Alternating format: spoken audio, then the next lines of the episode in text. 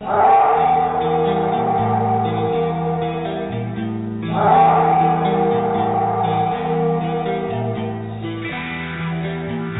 some dangerous large uh, carnivore out there. And I saw that bird took a young deer off the road and fly away.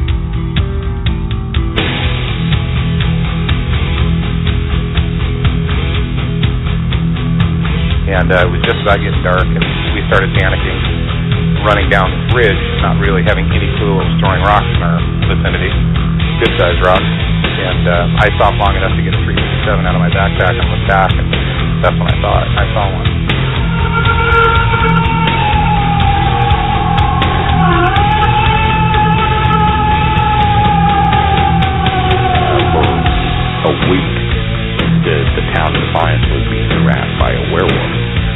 It's actually attacked two railroad workers, uh, killed livestock.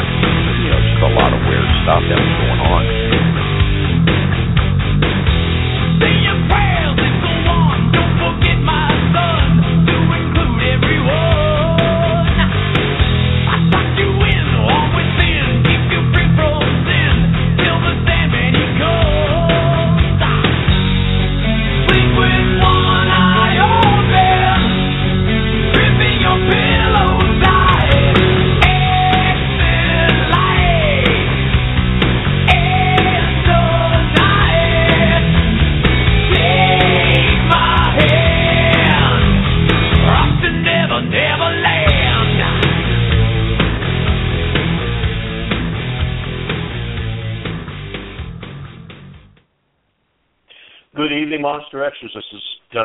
Along with my good friend and consummate Bigfoot researcher, Shane Hardcore Corson. Um, we are sponsored by the Sasquatch Coffee Company.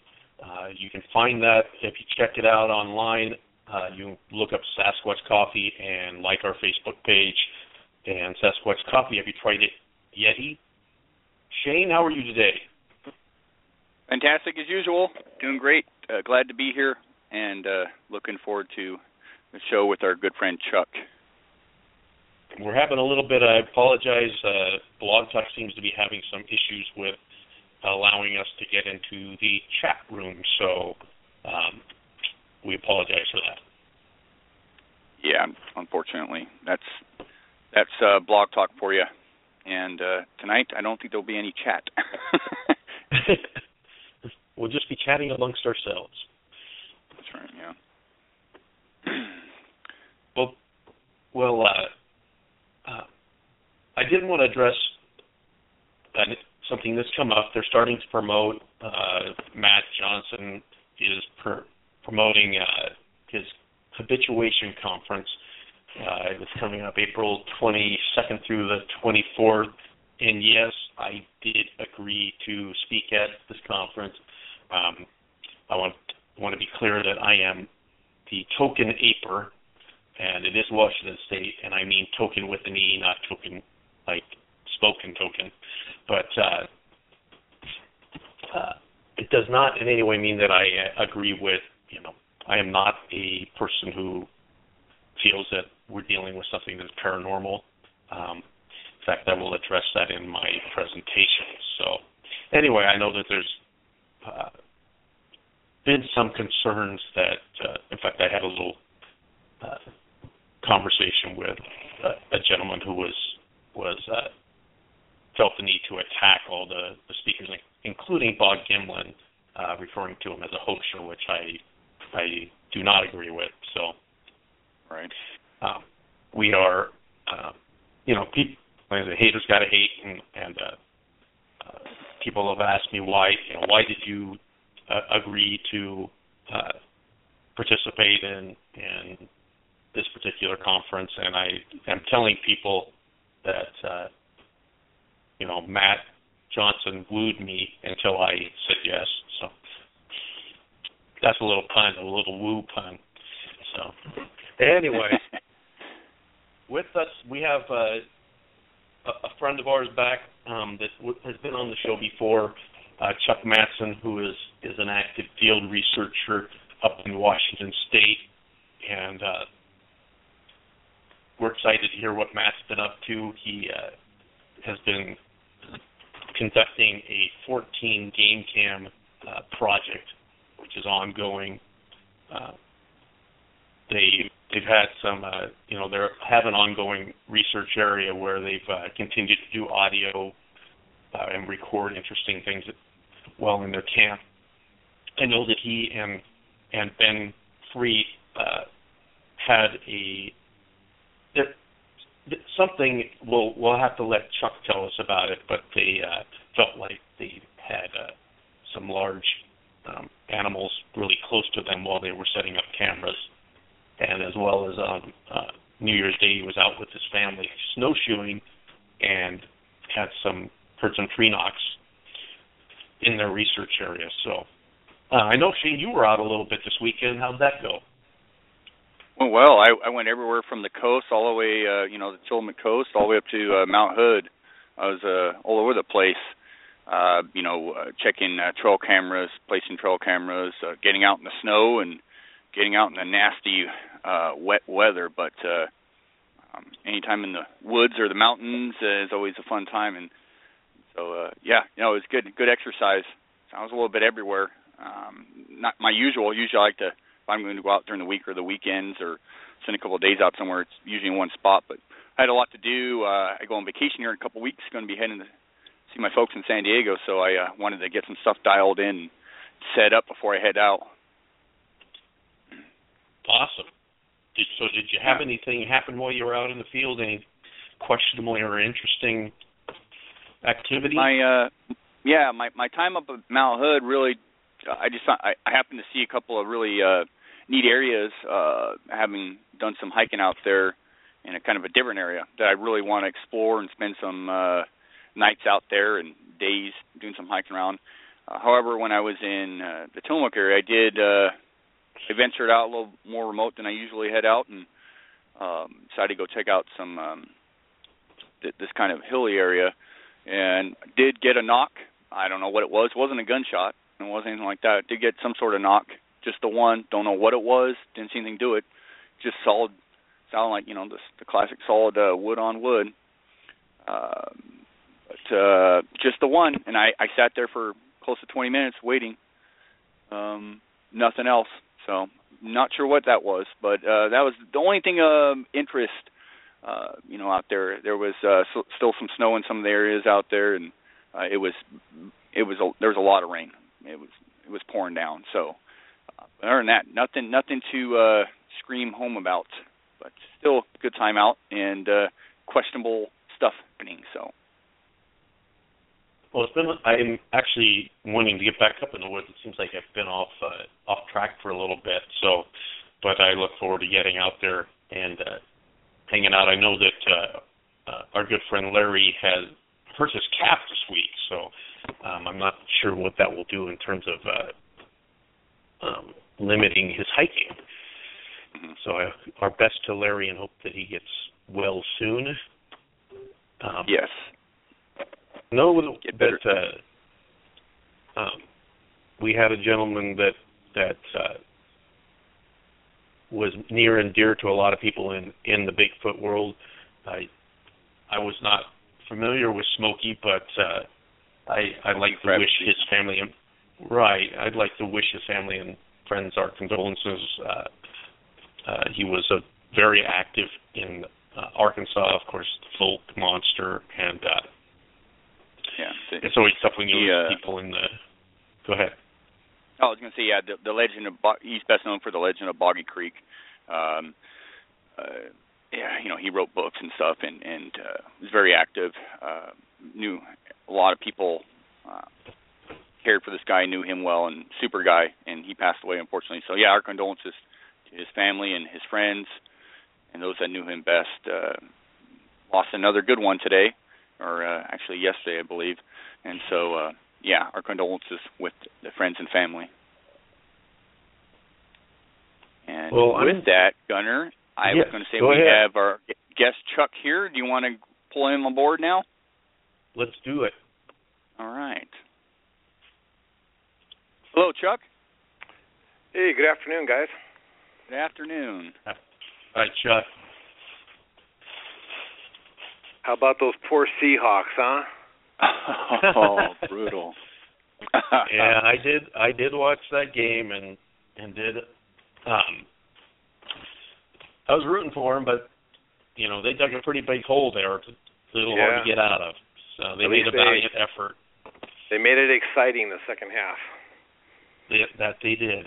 They gave you hope. It's kind of like finding a partial footprint or something. You have that hope, something Yeah. You know. Good analogy. So Chuck, tell for the folks that have aren't familiar with Chuck Madsen and what, tell us a little bit uh, about yourself and and uh, what your your uh, ongoing about your ongoing investigations. Sure. Um, well, I, I'm a self-employed concrete contractor. Um, I got a son who's currently in college, so that keeps me working full time and taking very little time off. Um, pay for college tuition, but what time I do get off, I beat feet right to the woods and try to spend as much time out there as possible, even if it's only for, you know, four or five hours in an afternoon. Um, that's about how long it takes to get to one of my camera areas, check cameras, and then you know get out maybe an hour or two after dark. And when I can stay longer, of course, I, I do. I take my camper or my GM or my Jimmy and sleep inside of it for the weekend. So that's you know that's Mhm. kind of it. Work and uh, squatch. so what, Chuck? What uh, got you into squatching in the first place? Um, well, you know, it's a similar, you know, story that I, I shared last time I was on your show. I, you know, as a kid, always liked um, Bigfoot and was fascinated with all those you know, early shows in search of those A and E specials. Um, my parents owned some property in Ashford, and uh, I, I invited all my employees to come on a uh, camp out for the weekend on that property, and so we decided we were going to go for a walk one evening and uh, went around behind uh, you know the old logging gates, the yellow logging gates on private land. Um, you can't take mortar, motor vehicles, but you can walk in there. Um, so we went walking along the Nisqually River, and uh, one of the wives of my employees um, said, "You know, what's that standing in the road?"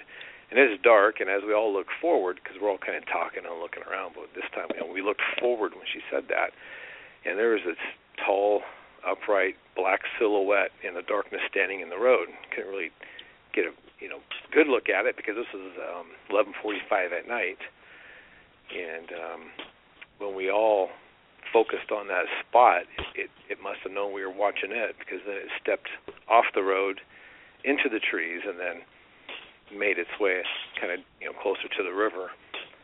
So um, that really um, sparked my interest because this is my parents' property. This, this is a place I can easily come to, and there might be Bigfoots around it. And so, um, just always had that kind of interest, and you know, slowly but surely started to spend more time hiking, more time exploring those woods.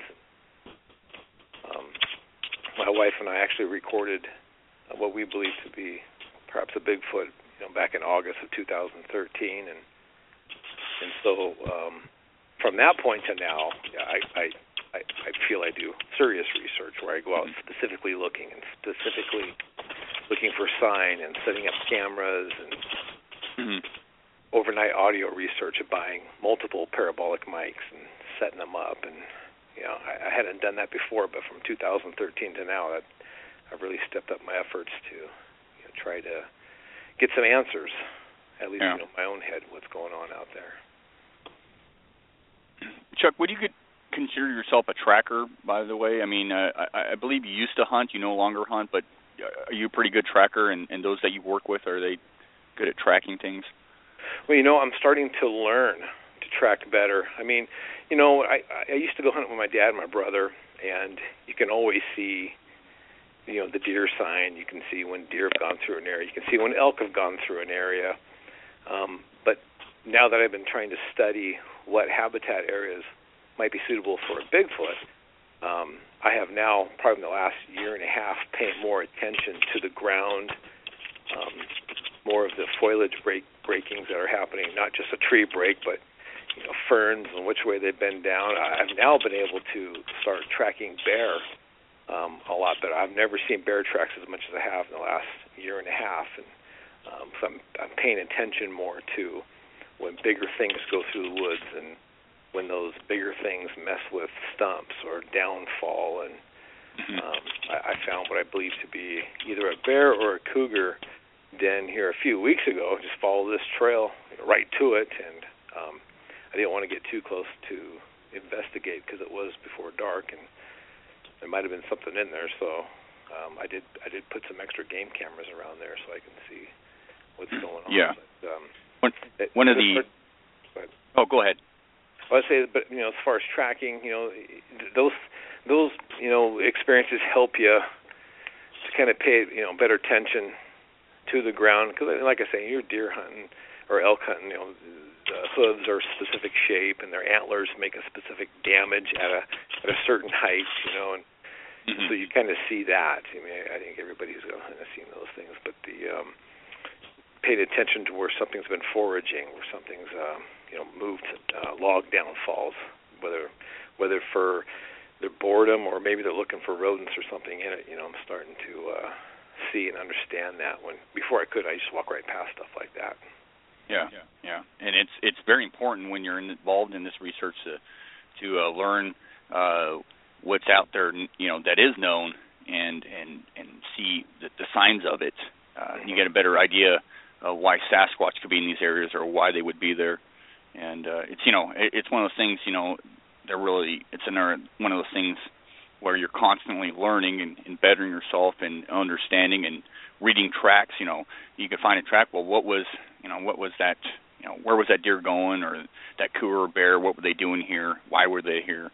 And uh, one of the fortunate things for us here in the Pacific Northwest is the seasons, I believe, because uh, we get a lot of rain up here, and it's uh, you can find some fantastic impressions, uh, both you know even during the summer months, even. Um, but uh, you know, one of the joys for me is the winter months because I love going out in the snow and look for uh, tracks, impressions, and stuff, and and you can find them if you know where to look uh, in the right places.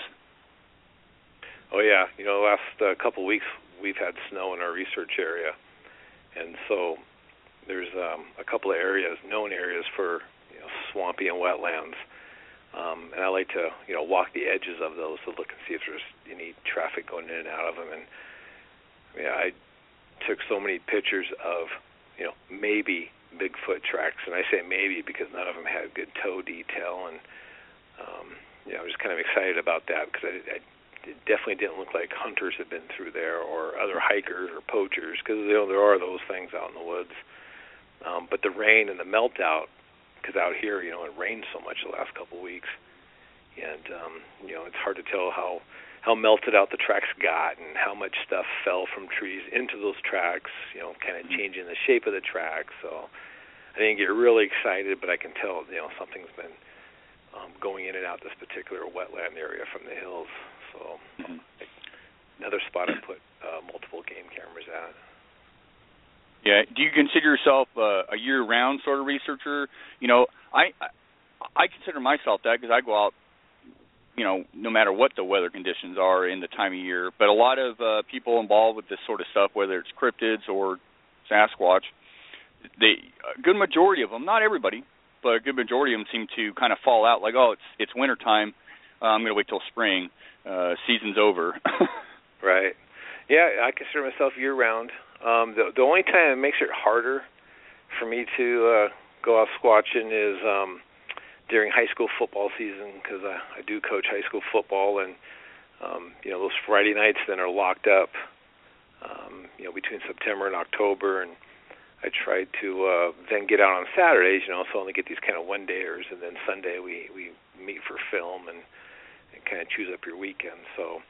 Uh, You know, but but luckily, you know, I I, I belong to um, a little group out here in Graham, Eatonville area, Bigfoot Ops. You know, Ben Freed runs that, and so um, when I'm not out there, he's out there. So there's always a presence of of one of us out in the woods, and we can kind of collaborate notes and. Um, you know, we text each other during the week if we heard something, seen something. You know, show each other the pictures and pass recordings back and forth. So, but when it's not high school football season, you know, from no, late November, because our high school's made the playoffs every year I've been there.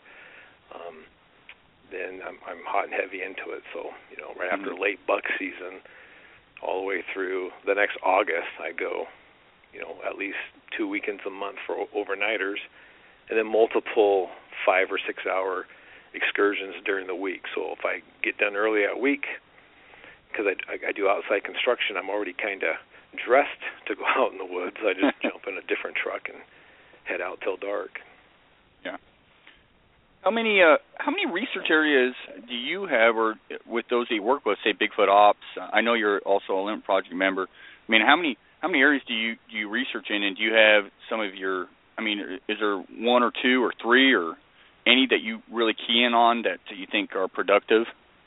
Yeah, well, what, what we have, you know, out in our area, um, we have a, a core area, and it's probably, you know, in total, it's a good, I want to say maybe four square mile miles, right? So four miles wide and four miles deep, at the base of uh, a pretty good mountain system. Um, the elevation goes from 1900 up to 4800 real fast at the base of this mountain system that we kind of work. And so within that area, we have um, you know four or five areas that we can park and be off the off the road, off you know where other people can drive by, and then we go into the woods or into the wetland areas from there. So um, we try to keep tabs, you know, on all those areas. So if uh, if Ben's camped at one spot, you know, and, and we call it Charlie, um, then I'll go camp at another spot that we'll call Bravo. That's you know a mile away or so, or three quarters of a mile, and and uh, both be listening, and we'll meet up in the morning if we've heard something. And so it, it, it's one area we drive to, but within that area, you know, there's four or five kind of sub areas that we can park and check out. hmm What what about what about these areas, or you know, some of the more specific areas? Do you find appealing uh, that it that draws your attention to these areas? Is it the landscape, the the animal life, the reports? Uh, what got you into some of these areas to begin with? Well, like, like I say, you know, I um, had that that um, possible encounter with my employees, you know, back in '98. Um, on the BFRO website, there are, I think, there's three reports of uh, residents in that town that have reported um, hearing what what they described as, uh, you know, crying man. If you um, pull up some of those reports, which is very similar to the sound that I recorded in August. Uh, it could be described as a woman or man you know, wailing and um and so I, I always kind of thought those would be good areas. There, there's lakes up at the you know 4,800 foot level uh, up in these hills. There's multiple creeks. You can't you can't drive a quarter mile without crossing a major creek coming down out of these hills headed towards the Nisqually River. So there's no no lack of water. And then in that big you know um four four mile by uh, four mile square area, there are four or five major wetlands. I'm talking wetlands that are probably you know five six acres wide, that um, always have an abundance of wetland plants and cattails, and you know those areas never freeze solid. So there's always going to be you know Mhm.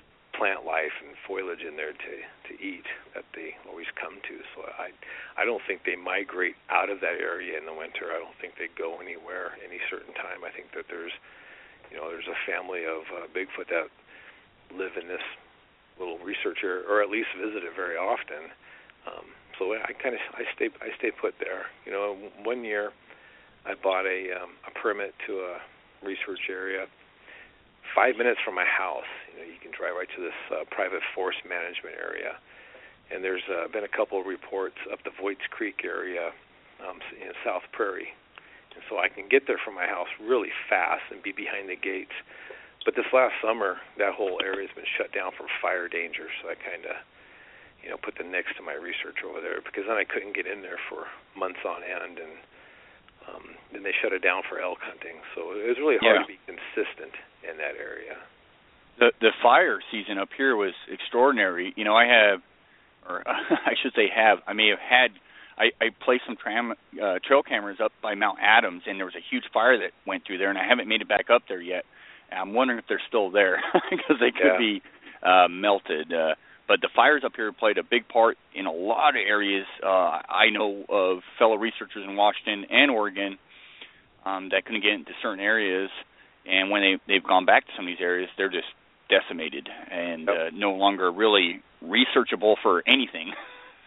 Yeah, yeah, it makes makes it tough. You know, you know, but then in those areas, you know, in you know four or five months' time, there's new ground cover starts to sprout up, and then the elk love going in there and eating that. So the whole the whole cycle of life kind of starts over again, slowly but surely.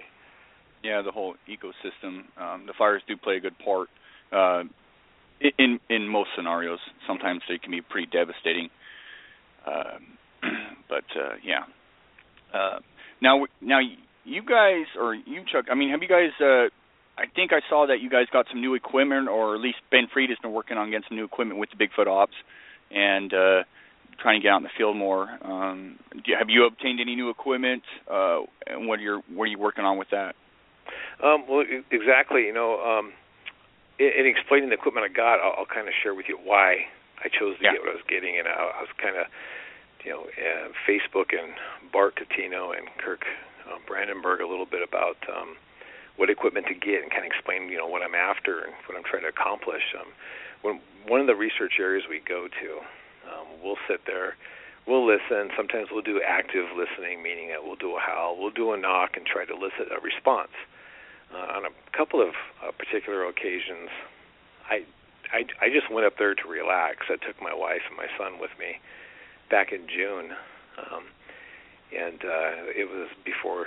It was just after he got wrapped up with you know college and so forth, and spring football's over with, and so now I can kind of unwind and ease back into the woods. And so I had just recently got a new camper, and so um, the month before, so I took that camper up to one of our research areas, and we sat out in lawn chairs um, talking, having a good time.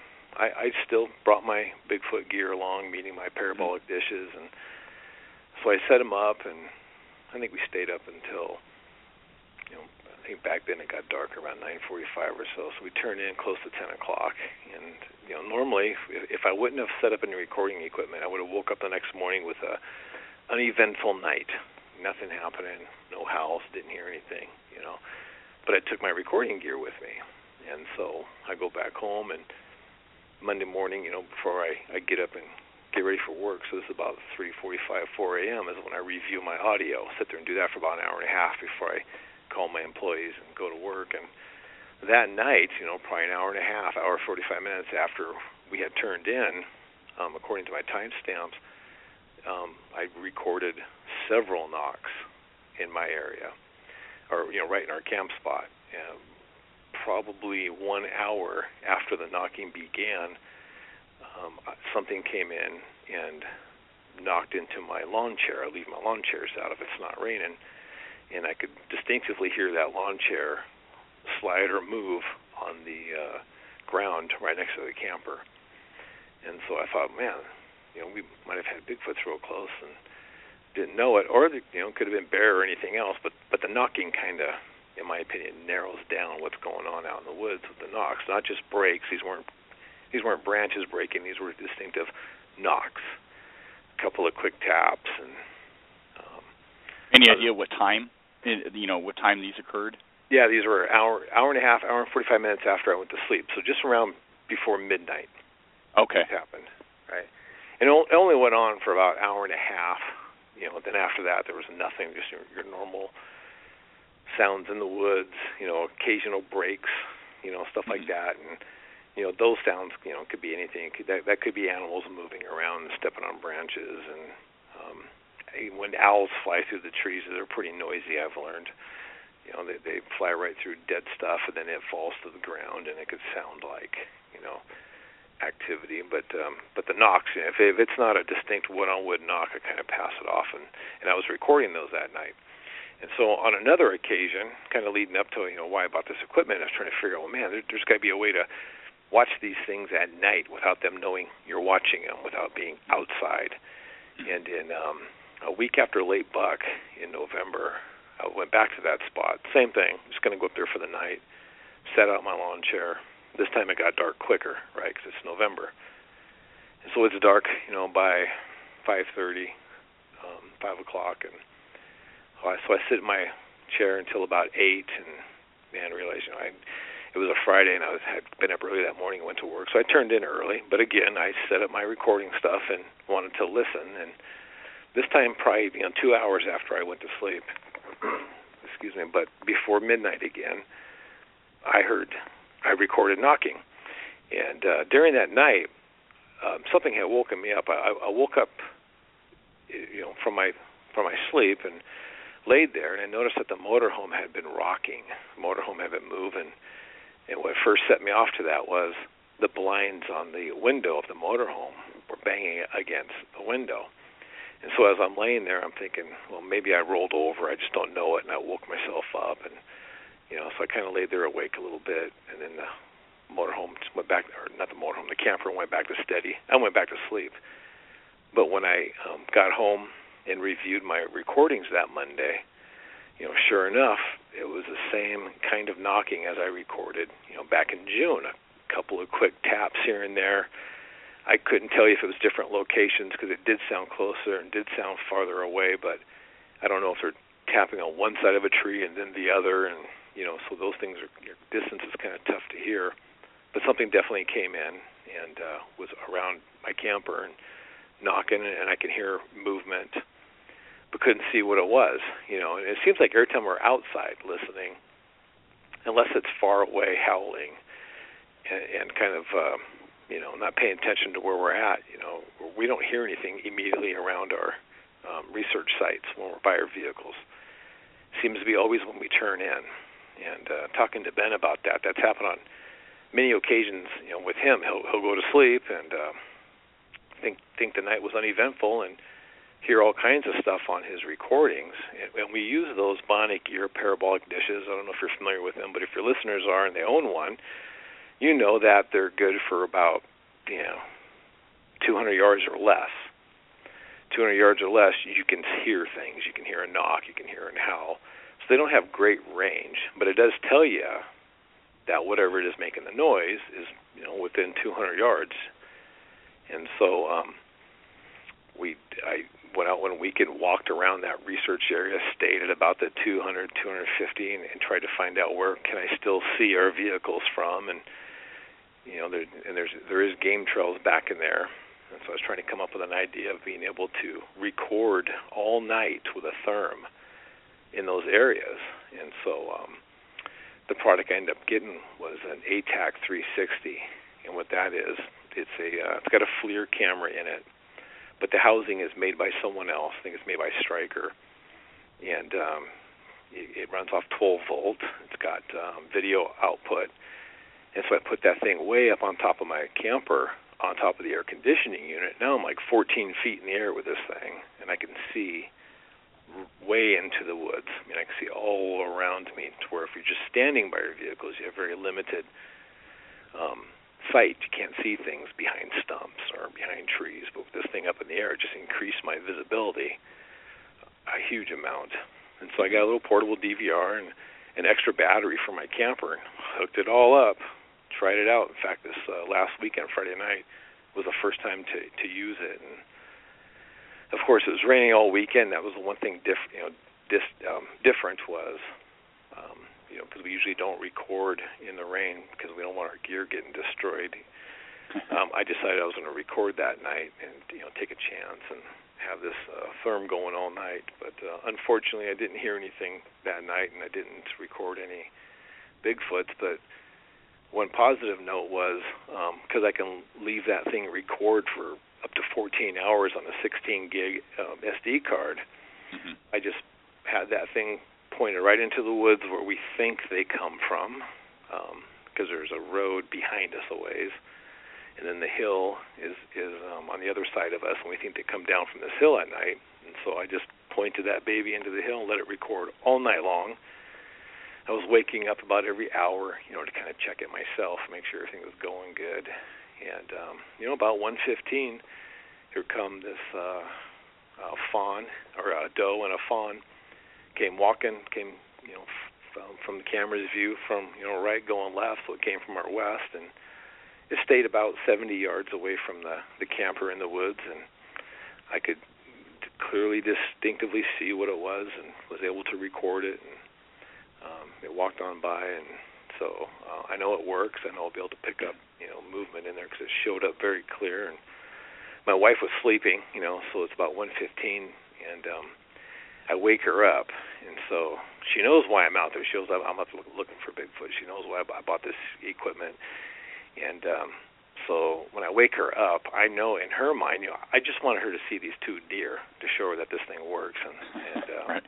But my wife, when I woke her up, she thought I was going to show her a Bigfoot. So she come, she came up out of her sleep, man, just so awake and uh, what, what's going on? How far away is it? And she's looking. And she's going, oh, those are just deer. got mad at me, you know, went back to sleep. But I was like, no, this is a, a successful test run. That's what this is. And exactly. You know, so I, so I upgraded to that so I can um, be able to um, you know have you know uh, video monitoring in in thermal all night, even though we're going to be sleeping and we're out cold. So I, I, I don't think, with all the wild theories out there, I haven't heard one yet that says Bigfoot sees thermal um, cameras pointing at him. So, you know, maybe until that um, theory gets put out there, maybe maybe I can have hope to catch something moving through the woods. You know, on right. You know, and I think one of the key components there is making it look uh, like part of something. You know, not sticking out there all by itself.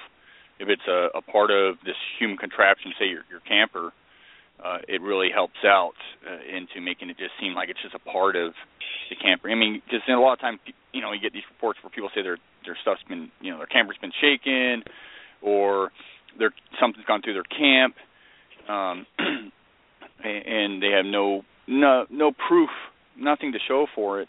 And I, I like your idea here. Uh, it's I won't say it's unique. I, I, I know others that are, are starting to do this, but um, if there is Bigfoot activity coming into these areas and you know maybe rocking your camper or, or messing with your camper or just coming through there, I mean obviously you got deer, so mm-hmm. there's yep. something you know you got animals coming through there. there. There's that chance, and I, I think you'd be in a bad spot if not not partaking in in in doing this. I think it's a right. great idea. Well, you know that, and that's what I did. I, I ran. I, I shared what was happening with you know Kirk and Bart Cutino, and said, "Hey, here's what's going on. How can I capture images at night while I'm sleeping? You know, what, what, how can I get set up? My my my current therm doesn't record. I got a little entry level PS24. It's great for hiking. It's great to see, but I can't record images. And so both those guys, you know, sent me back links of products from FLIR and from other just um, manufacturers and said, "Here's what you want to do, and this will work, and that'll work." And we just bounce back ideas, and um, they, you know, they actually kind of set me up. So I know they had done it before, and they got the you know, the, the ideas and and, and uh, made it work. So so I just took a shot, man. Just um, you know, being self-employed, I, I am my own research sponsor. So right, I, I'm the Wally Hersom of my project. so, I, I don't I don't have as big as uh, you know funds or resources, but uh, uh, yeah. being yeah. being being self-employed and saving my pennies and my kids getting towards the end of his uh, college span, I, I can start you know splurging on myself once in a while. Yeah, but this stuff, and it's not cheap. You know, uh, I I'm fortunate because I'm involved with some groups that own uh, equipment, whether it's audio equipment or thermal equipment, and so I get times where I get to use this stuff. I have um, a thermal eye in, in my possession right now, and I just purchased uh, out of my own pocket a pulsar unit uh, that doesn't record but has the capability of recording, and I've already got the whole setup ordered. It's going to arrive here shortly, so uh, yeah, but it's all out of pocket. It's not cheap and uh, one of the things that you have to do with this this equipment is, you know, you can't just get this equipment and go, okay, go plug in or do whatever and, and put it out. You have to really learn the equipment and utilize it and learn how to use it properly. Otherwise, you're doing the equipment and yourself in the field a huge disservice. Exactly. Yep. You know, and I I got a uh, a Pulsar product. Uh, I think last year it's the Recon 500, 550, and it's a night vision video camera. Um, and so you got to learn it, you know, because w- when you're in the dark, like you're saying, if, you, if you're not familiar with the buttons and the menus and getting it set up and getting it to record successfully, you know, you're just right.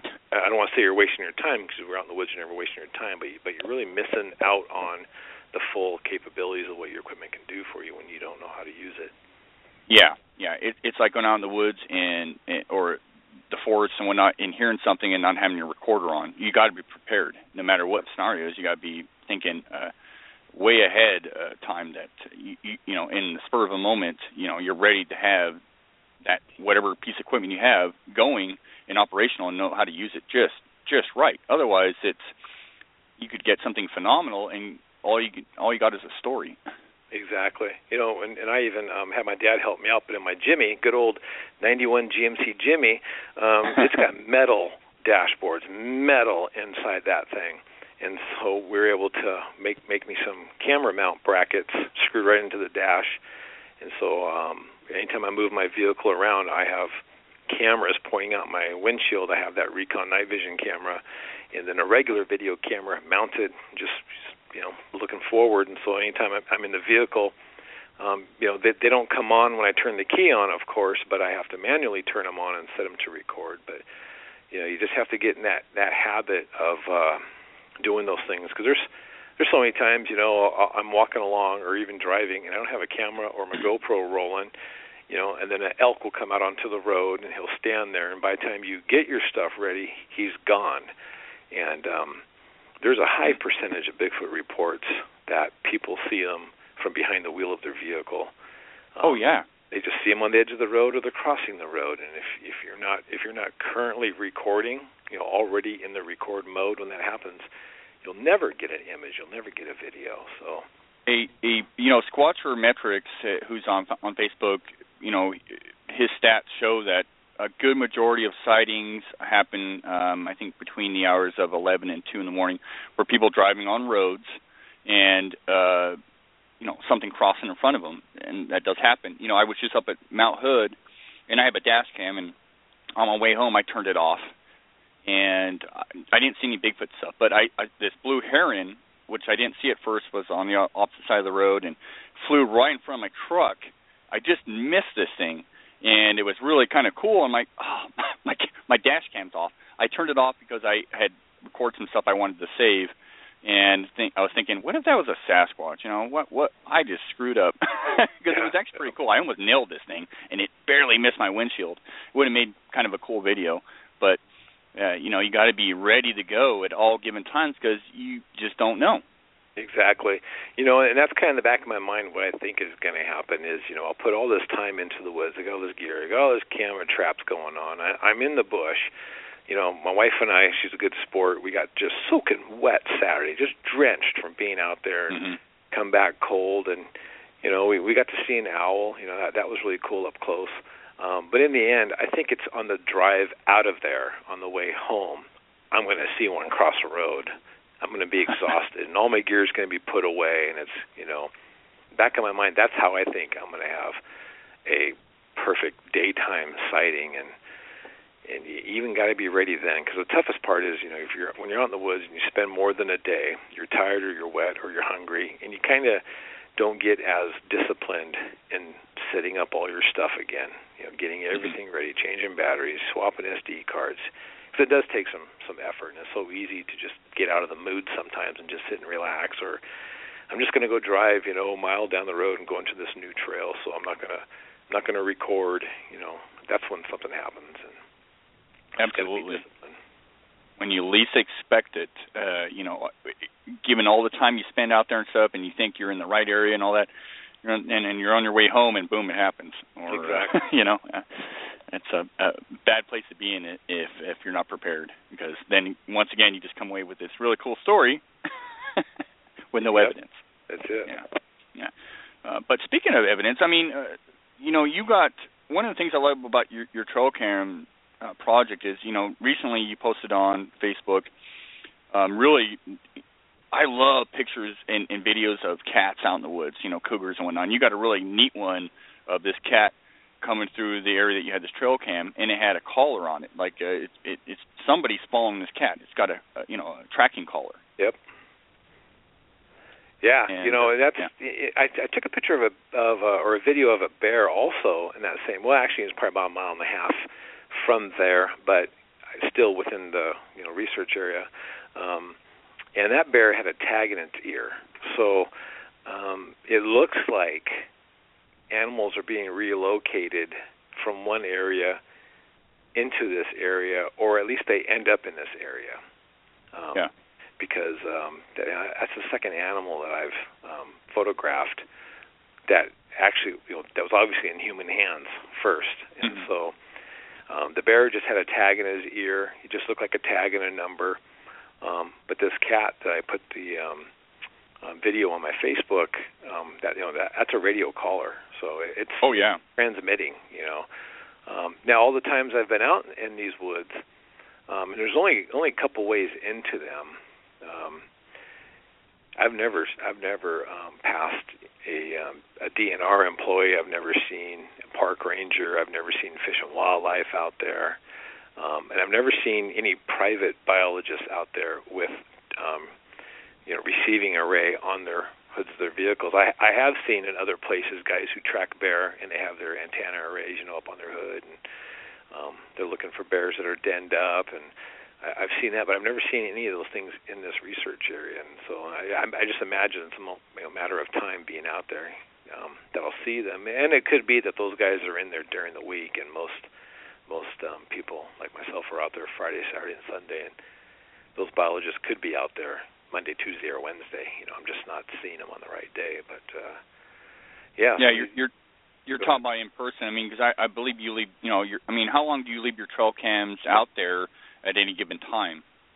Well, I, I leave them out there. Um, I try to leave them out there indefinitely, and then I just Yeah. replace them as they fail. But every three months, I go back and check uh, my cameras. So I've got four major areas where I have um, four cameras in each area, and so I rotate, go into them. You know, one month I go to one grouping, and then another month I go to the next grouping and replace batteries. And so I, I leave them out there quite a while. This particular camera was set back in um, October, and um, that uh, date stamp on there I think was December 15th or something like that. So it was last month Mm. that, the, that the cat actually walked by that particular camera. But you know, of all all the times, all the cameras I have out there in this you know area, and you know, you could have a hundred cameras, you know, placed in an acre of land, and you know, if they don't walk past the camera, you're not getting a picture. you know, it's just it seems Right. to be the, It- it- yeah. seems to be the luck. You know. walk on the other side of the tree. You know. It's it's amazing to me when people say, "Oh, we have all these trail cameras out there and we don't get anything." Well, I'll, I'll tell you what, getting a cat on camera a bear is is awesome. You know, I get deer quite frequently, and and uh, um, and you know the wind moving a branch and whatnot. But I I don't get a whole lot, you know, cats or you know uh, or or um, bear. Fair. Get that stuff on cam, on a trail cam. It's, it's unique and and awesome. I just have an issue with people that say that oh, there's all these trail cams out there. and We don't have any really, really awesome pictures of Sasquatch. Uh, it, really, to me, is a needle in a haystack when you look at some of the woods out there. That the the millions of acres, you know, it takes something to walk right by the cam. Um, and and let's be honest. I mean, most of the the trail cameras out there are are have slow shutter speeds. I mean, there's they're not. Um, you know six seven hundred dollar five hundred dollar trail trail cams they're you know they're kind of cheapo so it take something if something's walked by really quick you'll get a blur right Exactly. You know, Yeah. my cameras are all right about the two hundred dollar range. yeah Um, so they're not the most expensive. You know, the trigger speeds are a half a second. You know, and they have some out that are that are faster than that. And and, and if you notice that um, that cat's walking right at the camera. oh yeah You know, so he triggered it. You know, twenty thirty feet away and uh, walked right at it and walked right past and didn't even didn't even stop to sniff it. You know, but if he had been walking you know, at a right angle to the camera, I, I may have only caught his hind end or tail or something. Um, if he'd have been closer, further away, to be a little bit longer viewing. But yeah, you're right. You know, if they don't walk at the right way, the right angle, um, that, that's going to be tough. I, I could imagine though, um, spending more money, you know, per camera. You know, so, and what I mean by that is, um, you kind of roll the dice. Do you spend a couple hundred Right. bucks a camera and get 14 of them, or do you spend five and six hundred dollars on a camera and you only get five or six of them? You know what I mean? Yeah. So, yeah i mean you'd have to be i mean really really confident to put them out there because you know it, to get a a camera stolen or or broken or or whatnot it especially with that amount of money spent um could you know hit you right in the gut. Uh, I I I'm like you. Uh, I you know I'm I'm not a rich man, but I do like to buy trail cameras, and so mm, I range from between 150 to 200 bucks. Uh, you know, uh, I do have one more expensive one on the way, but I mean, you really have to really good area. I like to place mine really remote. Though when I go camping uh, in certain areas, I'll put it out there for the night and take it back with me. But I do also, you know, place them remote. But you know, you just never rule out the human element. You can never rule out that somebody's going to come up there and just, you know, you know, like a bear and just kind of gnaw at it and break it up, and that'd exactly. be horrible. Yeah. yeah. Well, you know, I, I I lock all my cameras up, um, but I'm beginning to even change whether I do that or not. You know, and a lock costs you about twenty bucks to get those Python cable, cam, you know, game camera locks.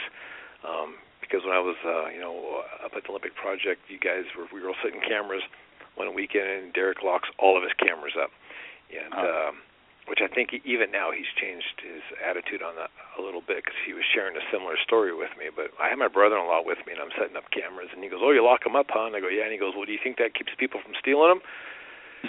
and I go, um, "Well, maybe it just keeps the honest people honest. Uh, makes me yeah. feel better."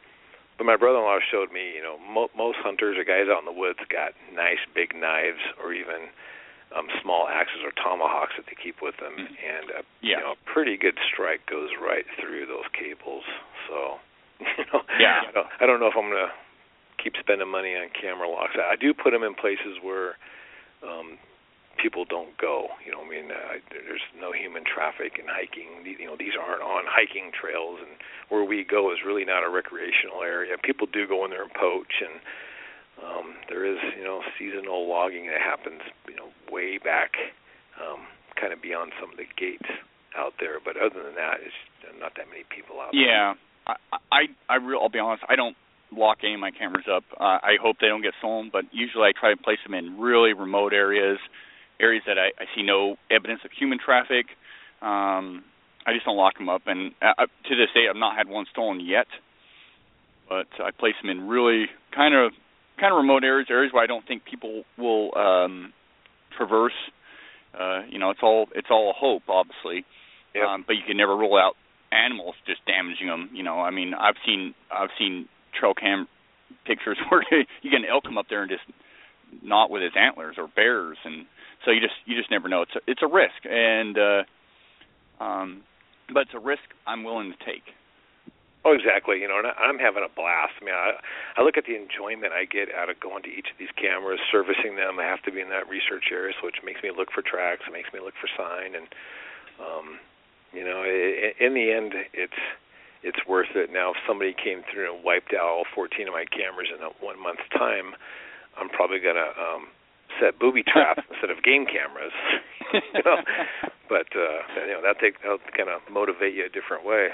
But uh, no, right. I, I love it, and it's a chance. And I leave mine out all the time, so I go check them every three months. So I put you know Energizer lithium batteries in them, which I think is the mm-hmm. best battery for outdoor use. My Duracells just seem to erode and ruin my cameras, mm-hmm. and, and so you know they're out in the elements the whole time. And I used to move my cameras a lot, and I didn't get very good pictures of wildlife, maybe occasional deer but you know, just this last year, I leave my cameras in the same spot for eight, nine months at a time, and then then I reevaluate to move them, and that's when I'm starting to get you know the bear pictures, and I got this you know cougar picture, um, and so you know we have that old saying that finding Bigfoot is like a needle in the haystack, and it's always moving. The needle's always moving, and if that's true, and if you keep moving your cameras, you know you're you're not you're kind of chasing the needle. But if you just leave your stuff in one spot for a whole year, however long it takes, sooner or later, you would think that needle may find its way towards that camera or, or you know or, you know close to that area. Mm-hmm. So I quit moving them. I keep keep them in the same spot. And and, and speaking on that, I mean, you, you do have some interesting pictures on your trail camera. I mean, I'm not saying you have this thing walking right up to it, it's a Sasquatch, but you do have some interesting um, images on your trail cam uh, that I've looked at, and uh, that's kind of out there. I think it's on the Bigfoot Ops page. Yep. Um, that show something interesting, uh, given the height. And we talked about this the last time you were on the show, but those those to me are, are interesting. Uh, you know, you can't outright say it's a bear or whatnot. I mean, obviously there's hair there. The height that these things were placed, I find that very interesting.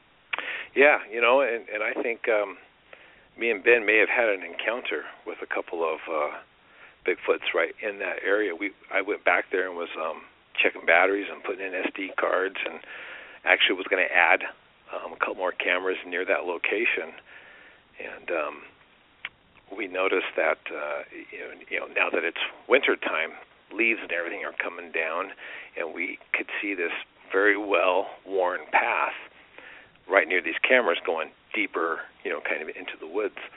And so we decided to follow it. We didn't notice any elk um, sign droppings or nothing, and it was uh, near frozen.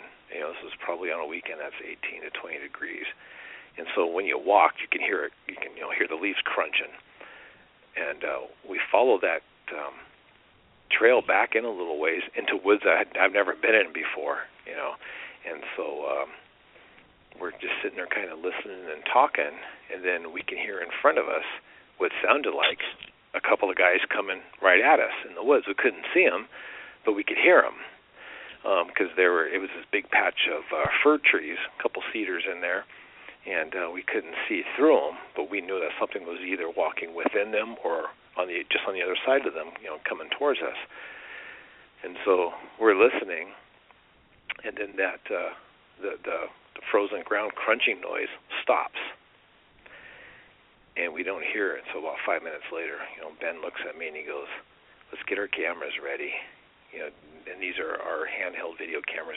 GoPro's already rolling on my chest, but uh, he gets his, the video camera out, and we have it on uh, record, you know, ready for whatever comes through.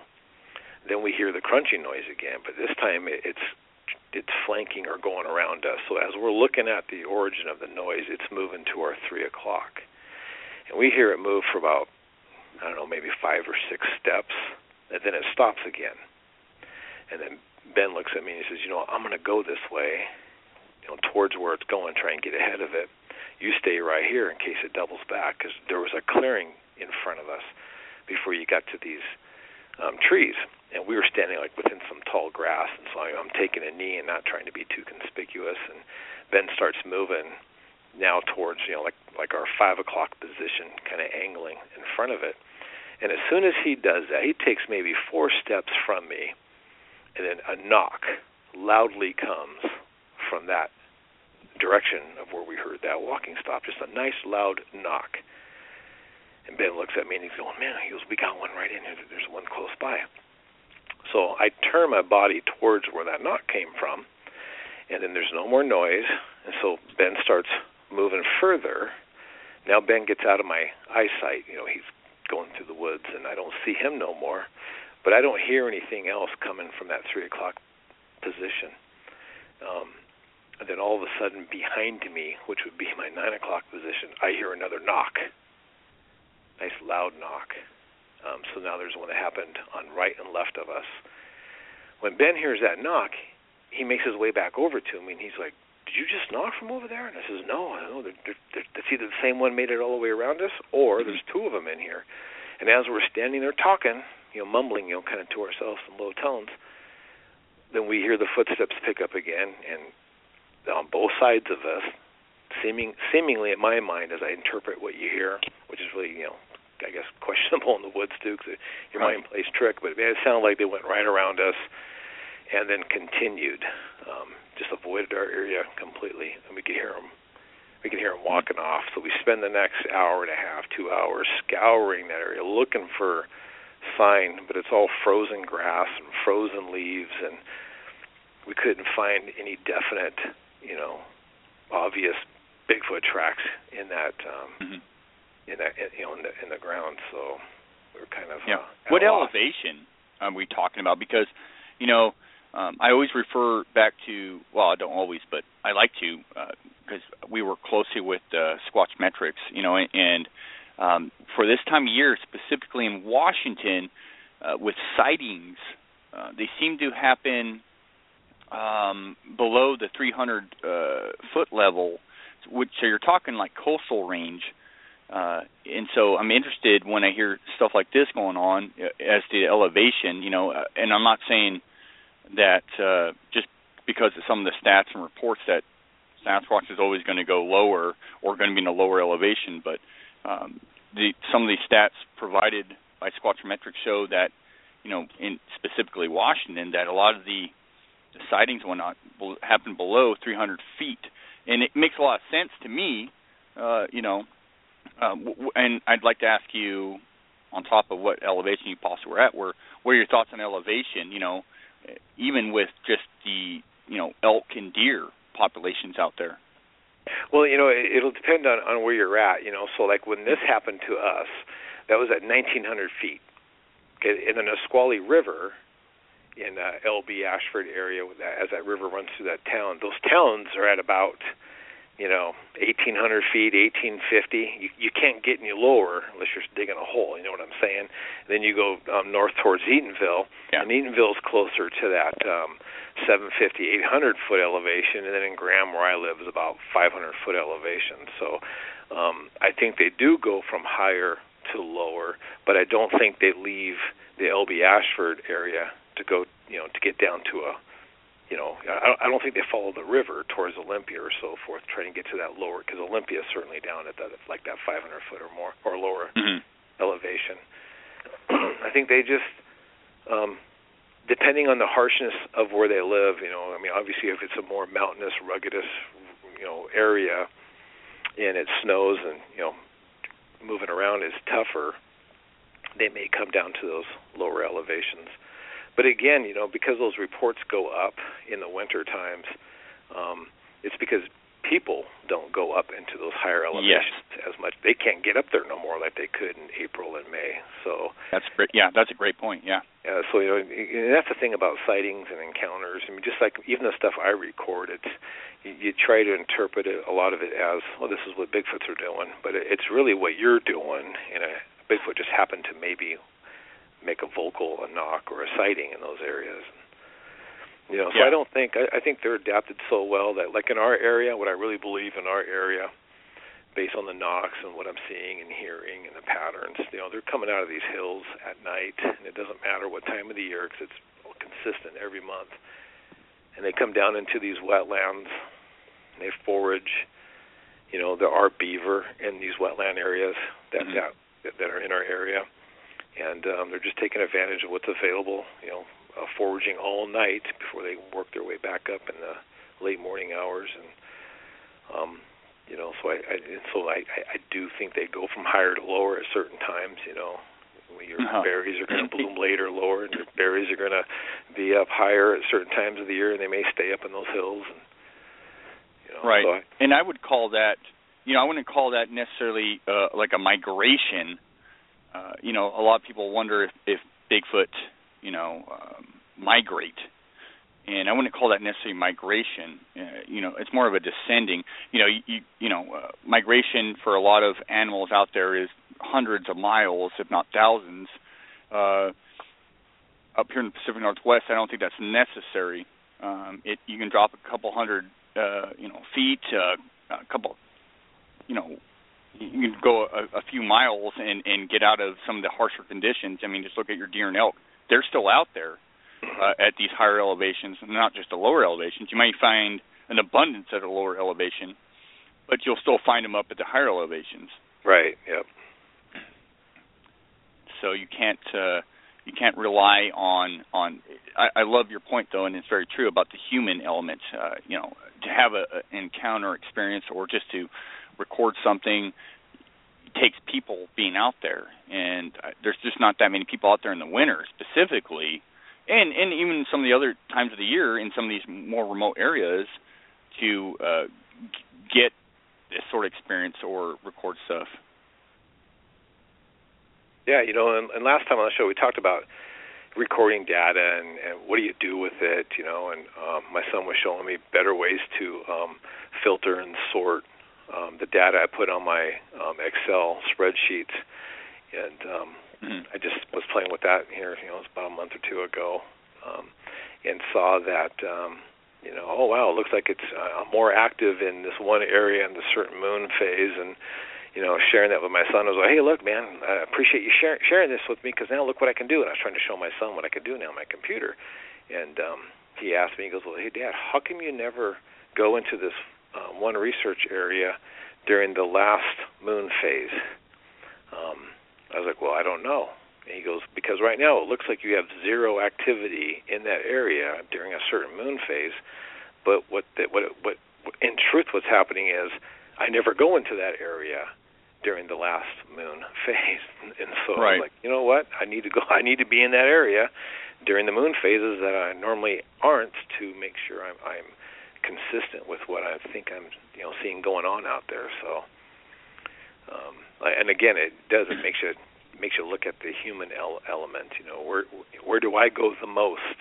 You know, is kind of what my research is showing me. And um, but you know, when you do look at the overall stuff, I mean, the um, the howls and the knocks. You know, we get always in the darker moon phases, um, and in the lighter moon phases, it just it's not as much. You know, and we go in the whole area.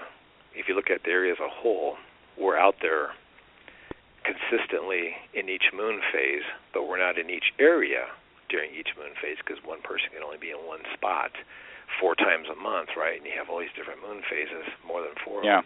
So it's hard to get there, and um, you know that's where the team part of it, you know, comes into effect. But it was neat. My son, you know, he's always showing me something new, and he shows me what I'm not doing out in the woods, and he has, you know, no interest really in Bigfoot. He's fascinated when I share stuff with him. He thinks it's interesting, but when I show him math or I show him you know stats on a spreadsheet and then he looks at it in different eyes and mm-hmm. he's showing me things that I'm not doing out there that maybe should be so that's that, that's kind of cool yeah and and I agree with you it's hard to be out there doing every every certain moon phase but it's important to be out there during those moon phases and I mean uh, I know fishermen rely on it hunters rely on it uh because given history um they know to follow certain moon phases and, and whatnot, and that's important to be in those areas during certain moon phases and times of year. If you're not out there, even if even if nothing happens, you're still gaining knowledge and adding to the data. Okay, well, I was out there doing a full moon or a half moon or a quarter moon or whatever, blood moon, and nothing happened or something happened, and you're recording that data.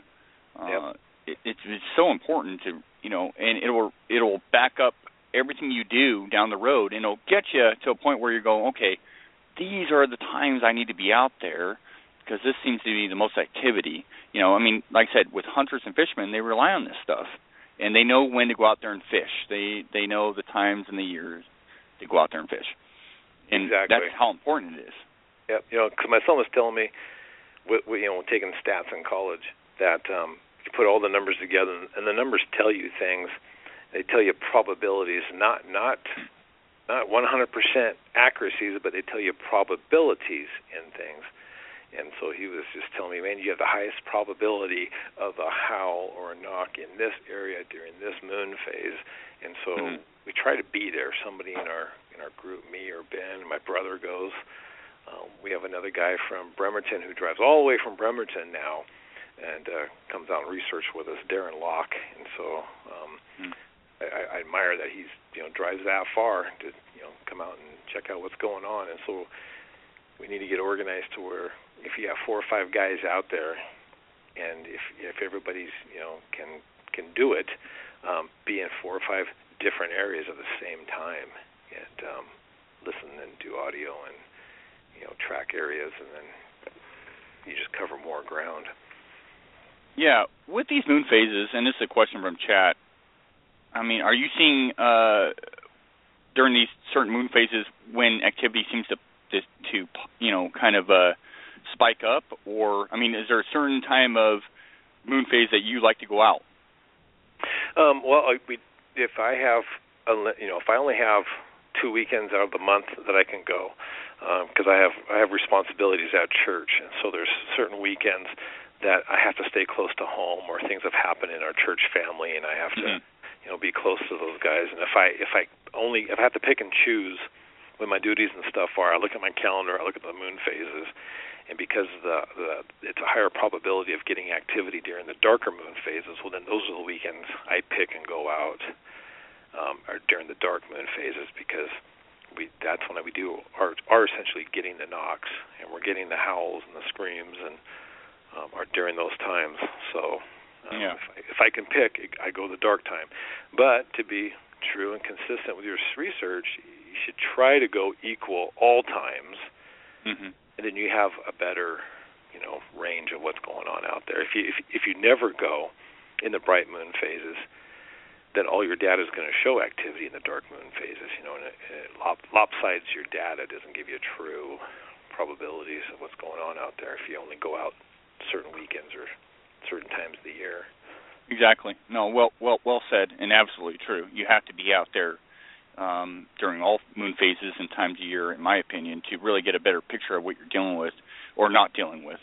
Yep. And so, you know, one of the uh, questions of uh, that has been posed to me recently is how could Sasquatch survive the winter months?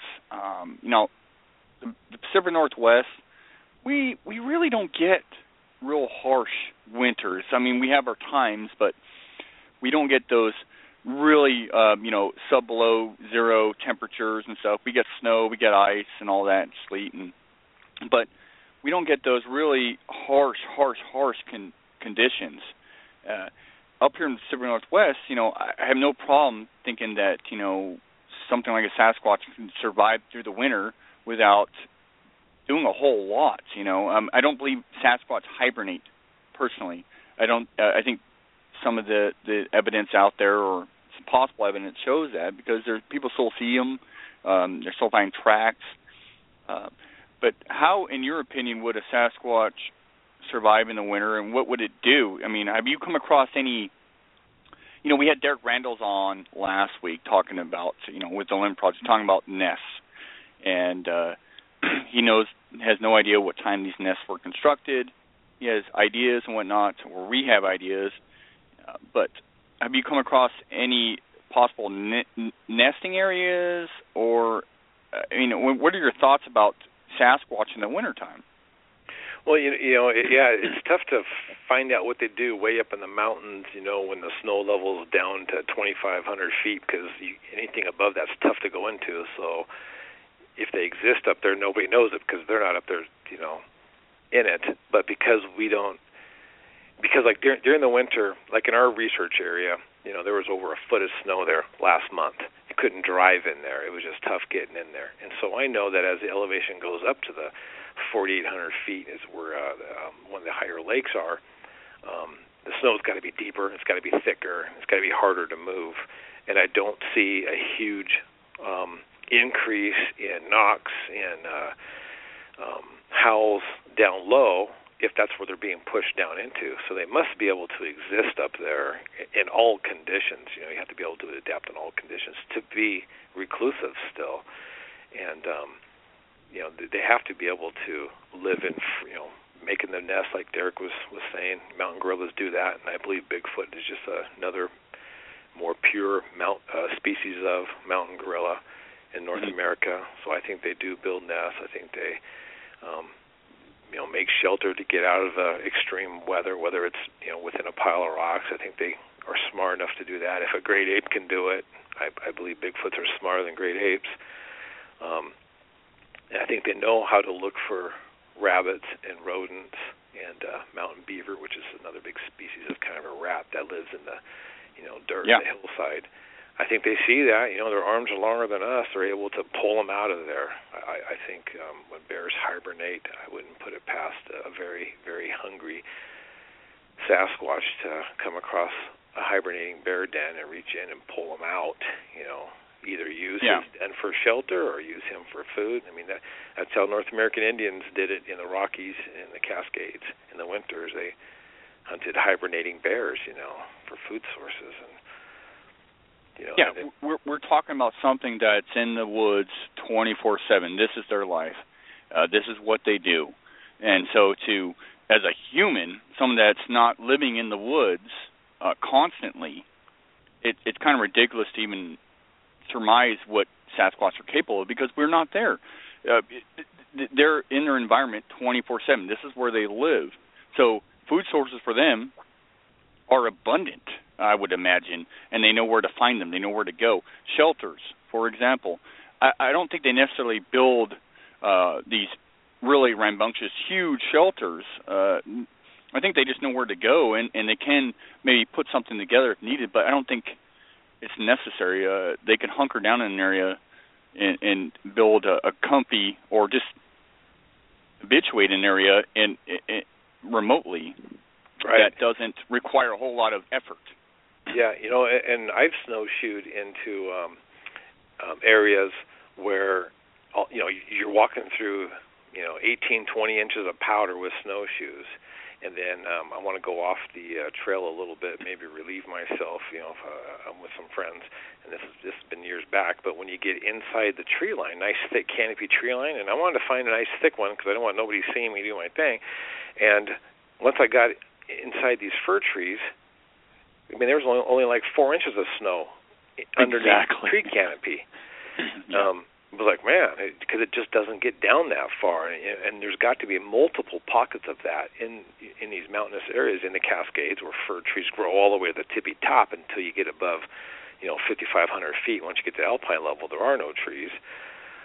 Um, I think Bigfoots can find those areas and they can move around those areas. They can exist in those areas. They're insulated. I mean, you know, it's just. I, I, look at um, you know that movie that was just out, The Revenant. I don't know if you've seen it. It's an awesome movie. Uh, but that movie inspired me to read about it, and so I, I bought a book about the life story of Hugh Glass, and in particular, mountain men. How did mountain men live up in the Rockies, above 5,000 feet in the dead of winter? How did the North American Indians do that? You know, and they did. They didn't come down into the towns. You know, they didn't. Very rarely did mountain men come out of the mountains to, to trade fur, and you know they went there because they didn't like city life. They existed and so it, it can be done if humans can do it. If North American Indians were able to move across the Rockies in the dead of winter and exist and flourish, you know, I'm pretty sure animals that were built to be outside can do it better than us. You know? Oh, absolutely. You know, I was um driving up to Mount Hood this past weekend and there's snow and and everything everywhere.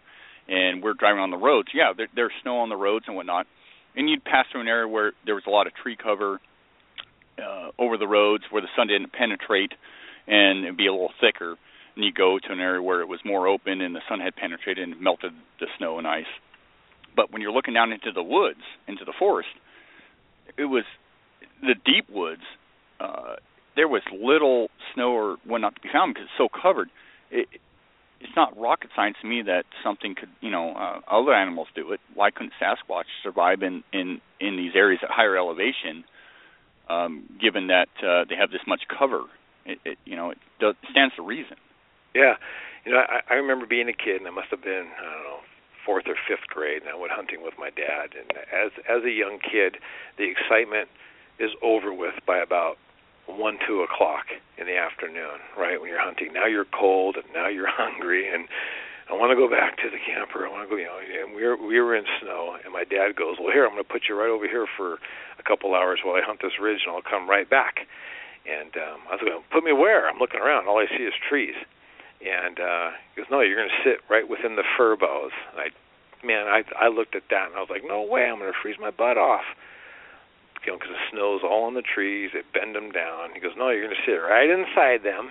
I'll, you'll barely be able to see out, but you're going to be within the, uh, you know, the, the fir of, of the tree. And this tree, you know, is maybe only about eight to twelve feet tall. Sure enough, man, I sat right in there, and my feet weren't cold no more, and I was, I was comfortable. Took a little nap, you know, just totally different. You just, you just got to know how to be able to exist, and it's not that tough. I'm sure Bigfoots look out at the city lights of Ashford or Elbe or Port Angeles or Tillamook and wonder how do those people do it down there? you know? Yeah, you know, I mean, how can they stand it? You know? Yeah, I mean, I, I love camping in the wintertime, and we go out. I mean, the wintertime we're out frequently and often, and love it. I love coming out, you know, and of course I'm out doing it for months on end. I personally, I'd love to but I can't afford to do that. But I'd love doing it and testing myself, you know. And I find it uh, if you're knowledgeable about the area you're in and knowledgeable about surviving in these conditions, it's not. Um, yes, you do come across some harsh conditions and and terrain and whatnot, but it's not impossible. And the more comfortable you are in these areas during this time of year, the better off you are. And it's just not. Uh, a lot of people hate going out there. I love it. I live for it. Yep. You know, and then getting back to that, you know, we're, we're people say, well, what do they eat? What do they do in the winter when it's you know like this? And in our in our research area, like I was saying, right now all this. I was up there um, yesterday and Friday, and, and the rain's pretty much taking care of all the snow at the 2,000 foot level. Above above 3,000, the snow still exists, but down below, you know, it got rained out. But a month ago, I mean, there was a foot of snow. I couldn't drive in there with my four by four. Um, had a hike in there and uh, when I hike in there, I did come across um, bear tracks in the snow, and these were at you know just under 2,000 feet, and that was um, you know late November, early December. And most people in their mind who are, who don't go out in the woods all the time, who don't keep tabs on research areas, think that well, as soon as it's cold, bears hibernate. You know, they just that little clock goes on inside of them. They go and they den up. You're not going to see bears in the winter.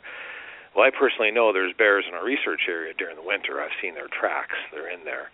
Um, if they're in there when it's that cold, and if supposedly there's no more vegetation growing, then you know what are the bears eating? They're finding something. Um, when you really study the biology of a bear, a bear does not hibernate until his right. his calorie intake goes below a certain level, and then he becomes lethargic, and then the, then what goes on inside him is that the low calorie intake tells him he's got to go hibernate, he's got to go lay down. And they'll even come out of they'll even come out of hibernation, you know, when the temperatures come up or their body tells them to. So as long as there's food to eat, bears don't hibernate. And so yeah, um, specifically the black bear. Exactly. I mean, they really are not true hibernators. Um, yep. they, they're up all times of the year. They may uh, lay down and, and and sleep and whatnot, but yes, they're up and at 'em any given moment, uh, based based on their needs. Yep.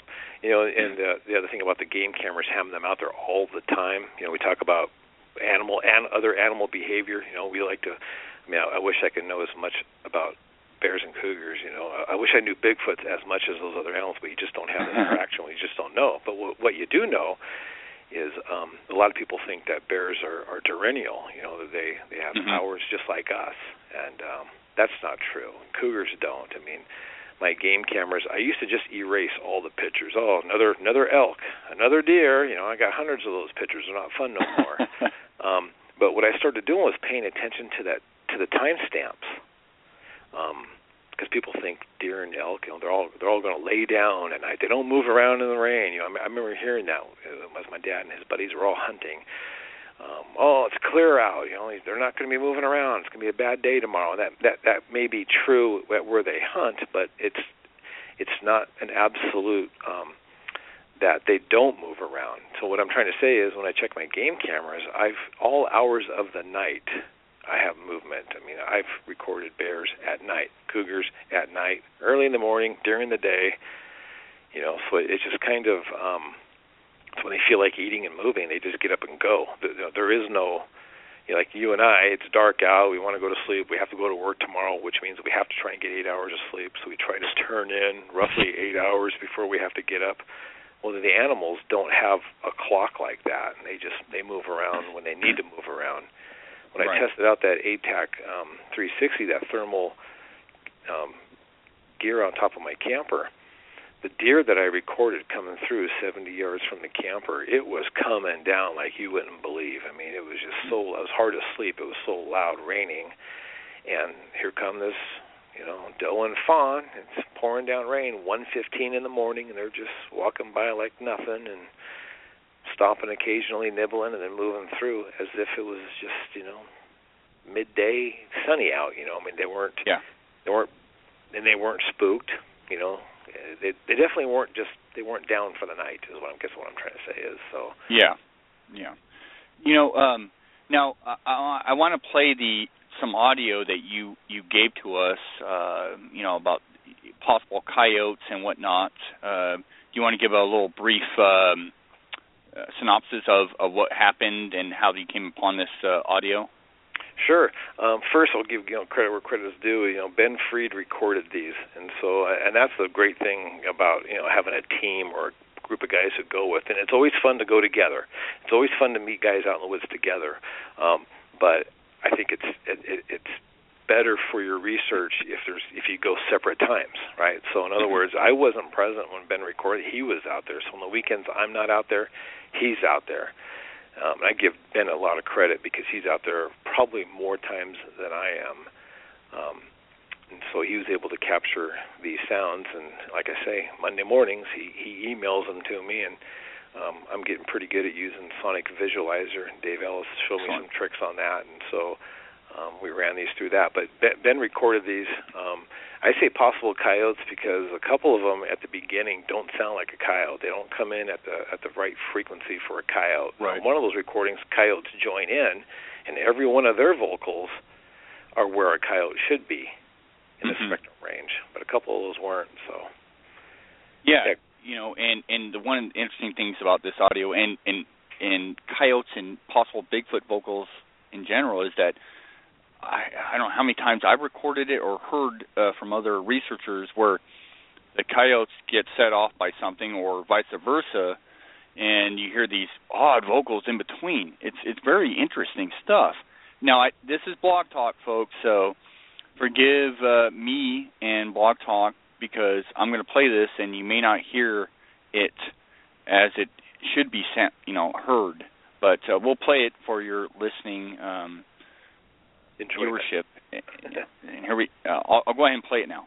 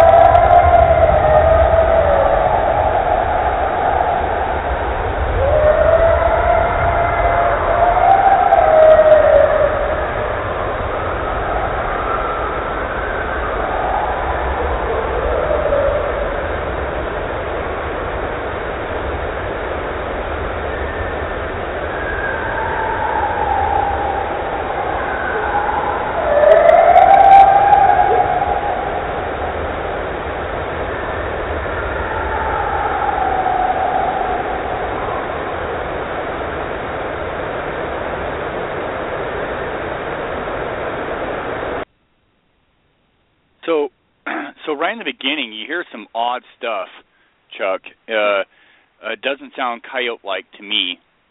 Um, I know uh, fundamentally you can never rule out coyotes or other animals in the field, but uh, it, having listened to this and, and actually thrown it on Visualizer, some especially in the beginning of this audio, it it it stands out to me that uh, it's uh, not coyote, but I can't rule out coyote. But it stands out that it's the possibilities are that it's not a coyote. Right, and then you know, and this goes back to now study what what animals do out there. You know, so what what does Yeah. a coyote do? A, a lone coyote will vocalize, and he'll vocalize loud, and he'll try and get a response. But what he what that coyote will do when it gets a response is then normally join up with that group that he's hounding Yes. is looking for. Or he'll give a different call if he found a kill, or if he's looking for a mate or wounded, right? So they have different um, calls that they give out. In this particular call, whatever that is starts out calling, and then when the rest of the uh, the pack, you know, that's out there starts vocalizing, that Yeah. first that first caller keeps on calling like he did the first time, even though a response of coyotes were given off. So he did he that caller didn't change how it was vocalizing even after the coyotes joined in which I which Right. I found odd because usually then they, they change the way they call and they hook up because those uh, uh, the other coyotes were definitely yipping and they were all together. Oh yeah, you heard the I heard the yipping and whatnot. I heard a bark and whatnot after the fact, Mhm. after that first initial um, uh, yell or or whatnot. Yeah, and those yells are are right in, you know, and of course, you know, maybe someday somebody's going to um videotape a coyote um vocalizing you know between the uh 3 and 500 you know hertz range pre- Yes. frequency usually they're way higher they're 900 and higher right? Um, but there, there could be one that vocalizes lower. It's just you know right now that one that that uh, first caller is right in that range of uh, possible possible Bigfoot. Yeah. Of course, nobody's it there out. I'm going to play. I'm going to play the first 30 seconds of that again right now, just so that for the some some people are asking to play this again, and Sure. I'd like to hear it again. So I'm going to play it again, not the whole thing. It's a minute seven seconds uh, recording, but I'm going to play like the first 30 seconds. So here we go.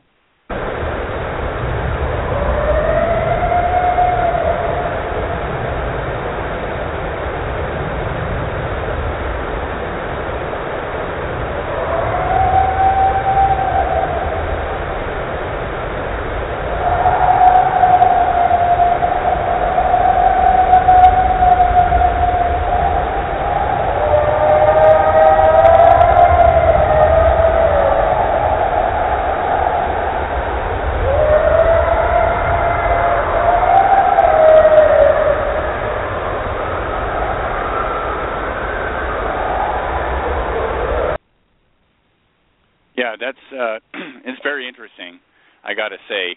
And having thrown it on uh it's very interesting looking at it because it's it's as to me outside of some of what coyotes do. Right. But you know, Yeah. if somebody told me and they listened to it, and this is where you know you got to take uh, Bigfoot research with a good sense of humor. Is people might you know, hey, you're you know you're dumb. That was all coyote. You know, and and some people comment that. That's that's you know, it doesn't bother me. You know, I know it doesn't bother men Ben. So I, if anybody's Yeah. listening to that, oh, you guys are crazy. Those are all coyotes. Well, that's okay. You know, it's just cool. We got to record something. We get to we get to analyze it on Sonic Visualizer. We get to bounce it off people. That that's what research is. Yeah. Well, do you know what? We had you on the show before, and we have some of your other audio. I'd like to play another piece from the last show uh, that we did. Um, I labeled this the Chuck secondary piece of audio, but uh, Okay. you can talk about this. I'm going to play it now, and then you can speak to it afterwards. All right.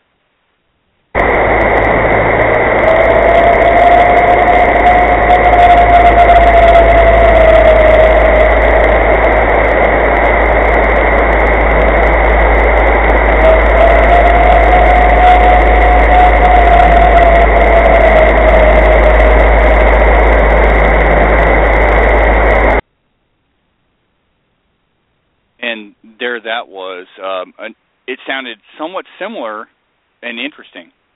It, it is, you know, and that's what that's why I, you know, that that uh, first one that you played, which we got Yeah. later than the one that you just played, you know, as far as chronological order, um, Yeah. is because on Sonic Visualizer the two are very similar Exactly. voice patterns, and the length of the howls are very similar. They're, they're pretty Yeah. long, even for a coyote, um, without changing pitch frequency.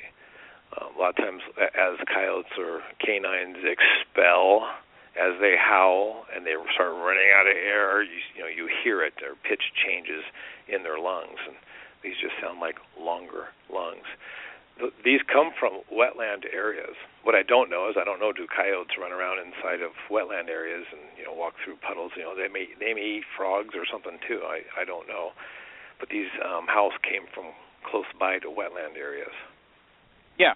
It, for me personally, it's drawing them up on Sonic Visualizer and and looking at the comparisons to coyotes, known you know known coyote sounds um, compared to non you know coyote sounds. I mean, the, these are very similar. Uh, and you shared the the last one on our previous show, and I I, I wanted to hear them both together. I was like, well, Right. these are really similar, and uh, very cool, very neat audio, and they don't really match up with coyote. You know, I mean, or wolf. To be honest with you, I mean, we do have wolves out here in the Pacific Northwest. Uh, their their range is still very um, uh, unprecedented. You know, we we don't know exactly the range of the wolf. Uh, we know they're here and some are tracked, but still, it's it's very unique and and interesting. Right. Well, you know what we do know about wolves because somebody said that to me too. How do you know you're not recording wolves? Yeah. And um and, and they just don't match on the um spectrum. No, they don't.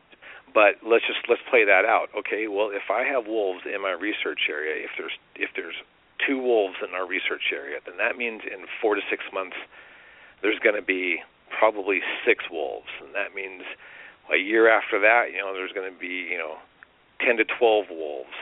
Um, there's going to be because wolves eat and reproduce. You know, coyote. That's why we have so many coyotes. And that recording, what kicked off the coyotes, there's probably you know half a dozen or more coyotes, and all these little sub packs that run around out there.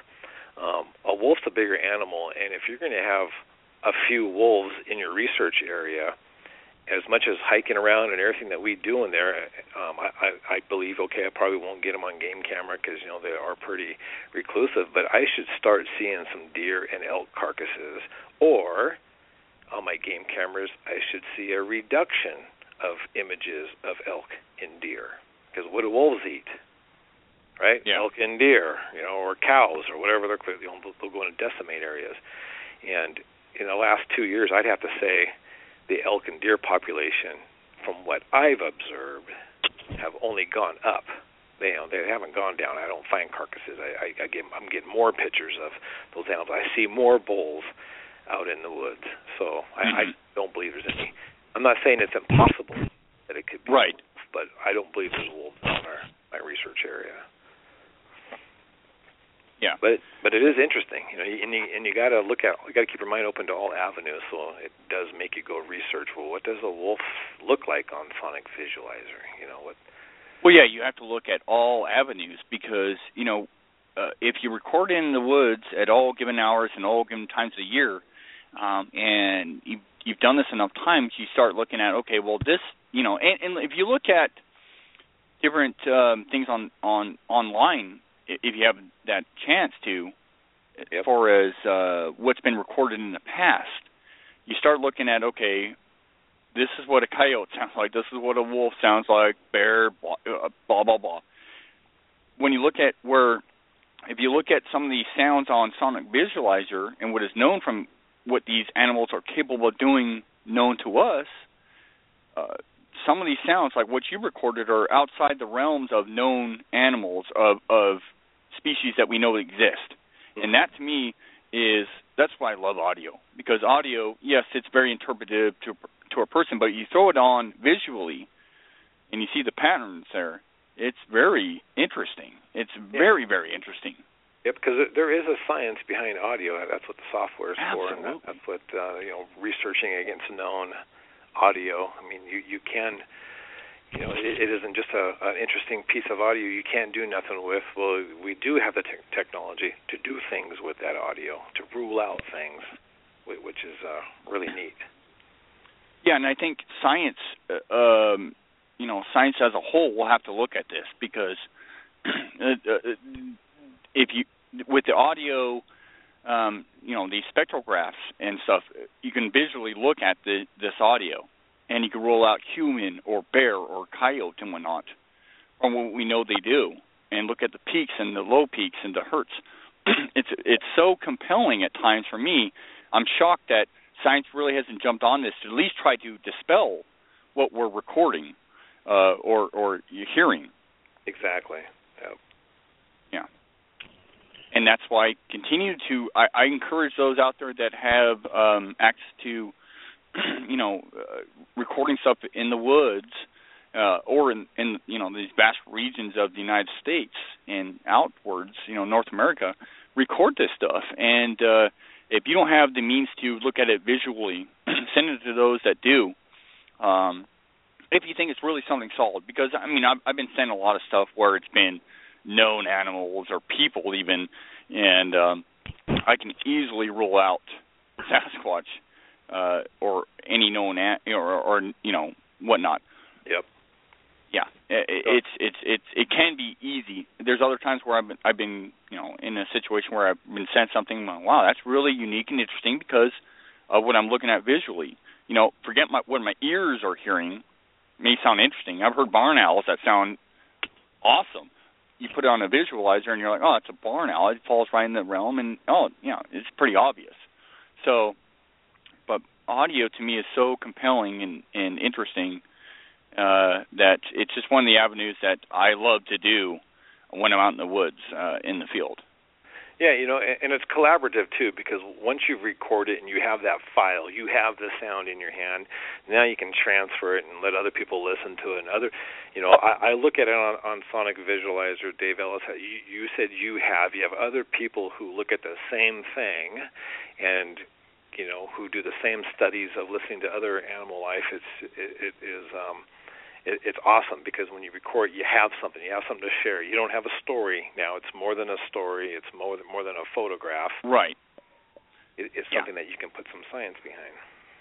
Yeah, something you can put some science behind. It may not be definite. You know, I mean, it may not be an absolute answer, but it's com- it, it's to the point where you're like, okay, well, this is interesting, and we can we can put this in our database, uh, compile and collaborate with this and see well what is making these sounds. I mean, we got a sound here in, in Oregon that sounds like something in uh, Ohio, you know, and by comparing those sounds, you know, down the road we may get an answer. Right now, you know, it's it's very open and it's hard to uh, get anybody to really with academia to jump on board and go, okay, let me look at this really well and, and try and look at this scientifically it, yep. it's it's a, a very difficult scenario. You know, and someone else asked me, um, well, if you guys are separate in your groups and you know spend the night in these different locations, how do you know it's not somebody else in your group howling and just oh, not fessing true. up to howling? And I got an answer for you, man. I, I I've recorded everybody in our group howling, whooping, whistling, and I have their file on Sonic Visualizer. I know what Ben's howling signature looks like. I know what my own looks like. I know what my brother's looks like. Um, they all fall way below the 300 hertz level.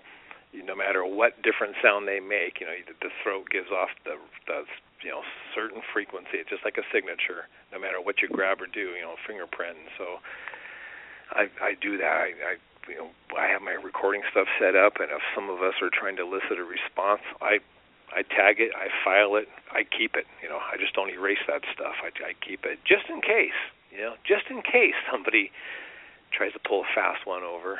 You know, or or screws up. You know, uh, my first, you know, when I uh, I'm, I'm a Olympic Project member along with you, Chuck. Mm-hmm. And my first experience, uh, the very first trip I took up to the Olympics to hang out with Derek Randles and David Ellis and and the guys um, was um, it was quite a few years ago, but we uh, what David Ellis had done was he he had set up a situation where we'd all do a a, a vocal. Uh, Cliff um, Barackman was there and did a vocal, and he recorded all of our signatures, all of our calls for future reference. Yep. And he could look back and rule us out or in, given um, what we're doing out in the field. And he recorded, I think, probably close to 20 to 30 individuals that would be out there at any given moment, um, and um, for for future reference, you know, so there was no confusion. Exactly. Yeah, I yep. found that very unique, very important, and I know David goes back constantly and does that stuff. Uh, David Ellis of the Olympic Project, and uh, that's something that a lot of people don't do. Um, now with these recordings out there, I mean, a lot of me, I mean, for the most part, you can rule out human element uh, with a lot of these recordings the tough part is rolling out known animal life like coyotes or I mean animals make weird noises barn owls elk uh you know uh, you know cougars they make weird noises. Uh for those that are not in the woods a lot or don't go out frequently they could hear something um that they never heard before only because they don't spend enough time in the woods or just never come across this sound before. And it's important to record the stuff and put it up visually and record it to look yeah. at it later and rule out stuff and and look at it visually and okay well that that's a cat or a, a bear exactly you know and um i i found some uh one thing i got to do future study on is is i found some bobcat tracks in the snow near these ah. wetland ah. areas i know that they make a pretty eerie vocalization um and i i got to tag one of those files and uh, listen and get familiar with because they they are an animal that is in my area that could vocalize. Normally they don't. It's it's it's uh, um, you know when, when cats are in heat or in, in uh, mating seasons is when they're the loudest and make a lot of vocalizations. It's pretty rare to hear a bobcat. But since they're out there, you, you know, you got to include known animals in your research area in your audio library, so you can you know bounce things off of other vocals. Yeah, a, a, a true researcher, someone that's really enthusiastic about the subject, has to do that. I mean, it's no doubt. I mean, you can't just go out in the field and go, "Oh, I heard, I heard this," and it has to be a Sasquatch because I've never heard this before. No, no, you have to know. I mean, and it, it takes a, actually a lifetime plus some to learn all of your animal vocals, known animal vocals. Um, there are a few out there that are just, you know, some people get lucky going out there and they hear something so unique and record it in the right scenario. And that's the thing too, though, is that you know these recordings are unique, like what you recorded. Uh, I find it very interesting. Um, I've got some interesting audio. Uh, the Olympic Project got interesting audio. The Tillamook group's got interesting audio. There's many other groups out there and individuals that have interesting audio. It, it takes you being out there to record this stuff. Right. Um, you know, it really does. And and where it leads, who knows? But it takes you being out there to record this stuff. And the comparisons that I have found in certain um, areas are just very compelling and interesting. And, and that's why I love audio in general. I just love audio. I really do. I love going out there and finding impressions and tracks, but audio, when you look at its signature uh, visually, is just com- it's just awesome. Exactly. Yep. Yeah. Although Um, a good a good footprint with five toes is always fun to come across. You know? Yeah. I mean, I- how often do you come across those? Not very often. Nope, but when not you very do, often. not very often. I mean, how often have you, Chuck, come across a five foot uh, impression? I mean, let me ask you this, Chuck. Have you ever been? You you ever felt that you've been hoaxed?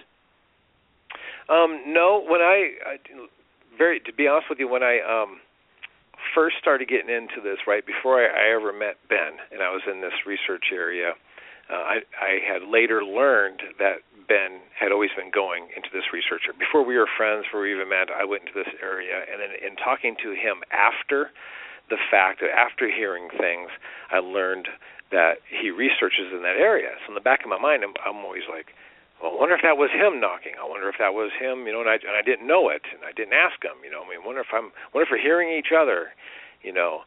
Um, not that anybody's trying to pull one over on me, but maybe I am misinterpreting what somebody else is doing as um, as a knock or a howl, and so you know that's you know I got the idea of I'm going to record other people's howls, and later after getting to know Ben and, and uh, knowing his uh, call blasting capabilities and, the, and uh, howls that he makes, uh, I know it wasn't him hoaxing, um, or not hoaxing, but I, I wasn't misinterpreting him doing call blasting. And then I thought it was a, the real Bigfoot because I didn't know that he was over there at that time. You know, I, I used to wonder about those things when I first met Ben, but then when you start to know people and you understand their their practices and what they're doing out there and when they're doing it, I realized no way, no way was I misinterpreting what he was doing as a Bigfoot. Um, now, other people come up there, you know, you know, and that's the bad thing, is when you share your research area. You know, there's been a few new people who come out there, um, and uh, there's one person um, I've come across uh, in particular that um, has presented some evidence that I know they fabricated, um, Mhm. or or maybe they forgot they fabricated it and didn't Right. remember, you know, out there, and uh, you know that's kind of a bummer because not only do you got to keep track of you know the animals that are out there, um, now, now you got to kind of keep track of people who are out there. Um, Right. And so whenever a new person goes out there and they say they they've been out there and hey I was out in your area blah blah blah, I like to know you know kind of how big they are, what size shoe they wear, and you know because. um I I don't want to track other people around. You know, I- I'm five foot nine. I have a 12 inch boot, and you measure from a tape. So anybody taller than me is going to have a bigger foot. And a, and a lot of times I come across 14 inch impressions, no toes. Um, but I'm thinking, well, man, this has got to be somebody with a bigger foot than me. And then I then- then in the back of my memory goes, well, yeah, well, this person sometimes comes out here, and that person comes, and they're all bigger than me, and now I'm probably tracking somebody else and that that's a tough part when you don't have a team of people and you just have people going out there independently you you end up tracking each other you know Right. Yeah, and you know, recently you were out with your family out snowshoeing, and you heard some interesting knocks. Uh, you want to talk about that a little bit? Well, yeah, you know, it was on uh, New Year's Day, and um, wasn't going to do any researching. I wanted to go snowshoeing, so we rented some snowshoes for my son. My wife and I already have some, and uh, we went up to this. Uh, it, it's a known ski park. They plow the road right to the parking lot um, to go up this. I think it's like a oh, three and a half miles up to the peak of one of these little mountain peaks um, backside of Ashford. And there's a parking lot there. You know, you can park, and then you start snowshoeing up, and there's a restroom there. It's really it's a great tourist place. You know, a lot of people go there. And um, you know, my son was running a little bit late, so we got up there late and uh, we got there just before noon, and the parking lot's full. There's like 45 cars in the parking lot, and so I know that the snowshoe trail, and it's a um, organized. You can't, you know, backcountry in there. They, they won't let you. Um, and besides it's pretty wooded and it's tough to backcountry snowshoe in that kind of terrain. It's you got to stay on the old logging roads and they're pretty steep and you have great view, but the parking lot's full, so I, I got pretty mad because you know that's what I wanted to do that day is do some snowshoeing, and so I got to work my way back down out of that ridge, and then I remember um, there was a couple of logging roads that we passed. Now um, when they plow the road, they form these big monster, you know, four foot tall snow banks on roads that they don't plow. And so mm-hmm. as we were working our way back down from the mountain, um, I saw one of those roads that I had been on before that was just a little more than a quarter mile long, but the elevation changes, you know, probably 500 feet. So it's a pretty good little trek, and I knew that there was a view viewpoint up there. And so this is away from the snow park, and this is away. Um, this is on the whole other side of the ridge from where the 45 cars were um, snowshoeing. So there's nobody over there. But I knew that this road, you know, and, and it was untouched, fresh powder, got a view. Let's make the best of it. Let's go up there. So we put our packs on, leave my rig at the bottom. We start snowshoeing on up, you know, and we get to the top and we take our packs off and everything, just kind of relax and and visit. And um, I'm knelt down to help my son get his snowshoe off, and then up in the timber. It, it, we're, we're in an area where it's an old logging platform, so it's a flat spot. And it used to be where they would bring the logs down to the trucks, load them, and the trucks would make their way on down, you know, the mountain. And from that, all around us is a clear cut. And as you get up higher, probably 300 yards, that's where the timber starts again. That was the end of their cut, and now you're back into the big trees and stuff. And right at the edge of that tree line, we heard this, this distinct knock. And my wife and my son heard it the best because my head was down undoing his uh, snowshoes. And um, we heard it, and I was like, wow, you know, we just kept our eyes on that. Um, and of course, you stare into an area, you know, you're hoping for the next knock. Nothing happens, so we get we get bored with that, and we start turning the other way back towards the south where the view was and um, you know commenting on the on the view and the nice day, and because it was crystal clear out and sunny. And it's probably 20 minutes after that first knock, we hear the knock again. Um, this time it moved kind of to the left uh, of where we heard it before, or at least that's what our ears were telling us. And then um, I just remembered that I had a pair of binoculars in my backpack, and because um, we'd been up there now for it's probably getting on to like an hour, hour and a half, and there's nothing else really to do because that's the end of the road. And we are debating on make, making our way back down to the vehicle when I remembered I had my binoculars, and so I pull them out, and I says, "Oh no, we're staying here longer." so, so we sat there, and you know, as long as my arms could take, because you know, holding a pair of binoculars up to your eyes takes a little effort when it's longer than a few minutes. And mm-hmm. oh, I didn't see nothing, you know, but it was um very interesting. It, it, it I mean, it was um, just as good as knock as I've ever heard that I thought would have come from a squatch. I mean, it sounded like the baseball bat against a tree. Um, nice and loud. And when you look into the woods, you know, with the binoculars, there's not any sunlight penetrating into the forest, so I couldn't see in, into the tree line that far. Maybe best I can interpret, you know, 20 yards, and then it gets dark. You know, there's no more sunlight in there, and, and I'm looking at it from, you know, almost 350 yards away with my binoculars, so you know, it, it's tough to see that far. But I was hoping something maybe would have came to the edge of the tree line to get a better look at us because we were brightly colored and talking and we were out of place in this huge clear cut. You know, I mean, you could we were obviously stood out, and I was just kind of yeah. something would have seen us and took an interest and came to the tree line, but it didn't happen, or at least I didn't see it happen. Yeah.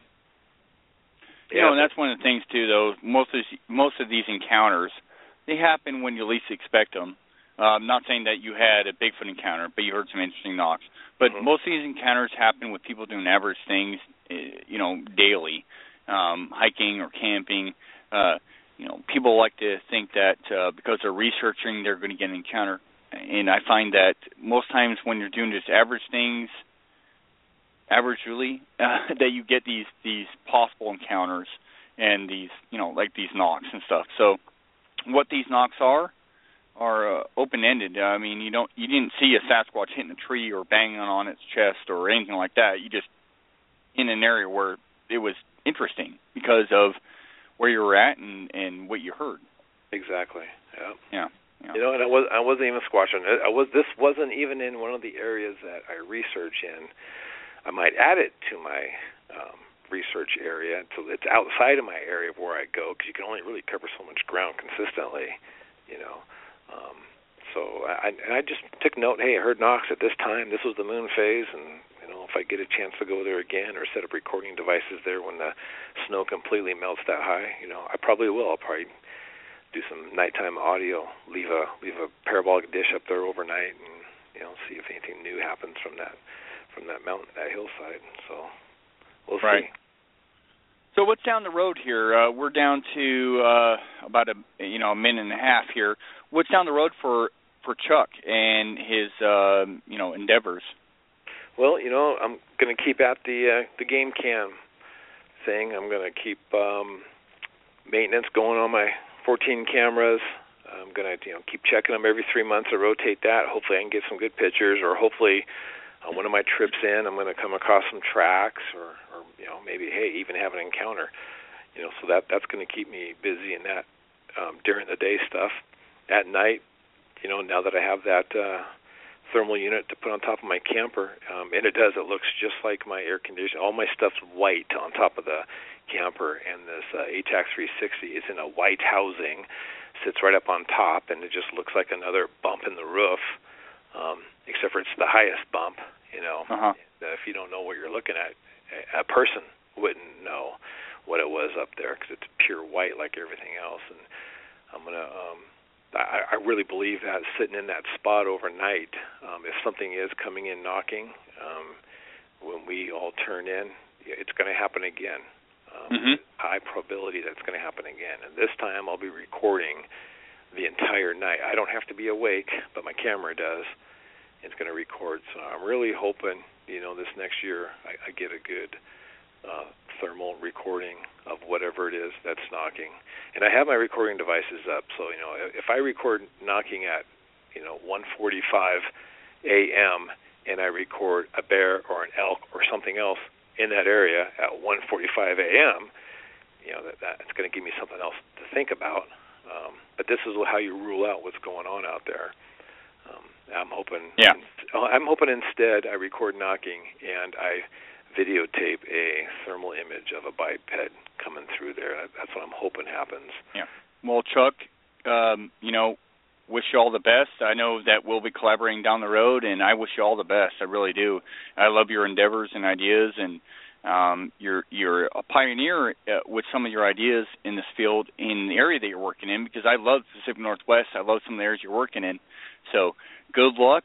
We'll talk to you down the road, and hope you join us uh, on the show later on.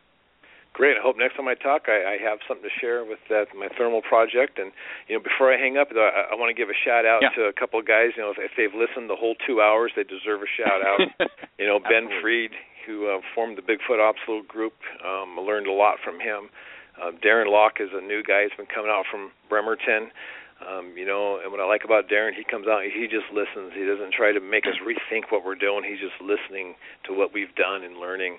And Yeah. then uh, my brother Mel Madsen, he comes out with me. He's got my back when I'm out there in the woods checking my cameras.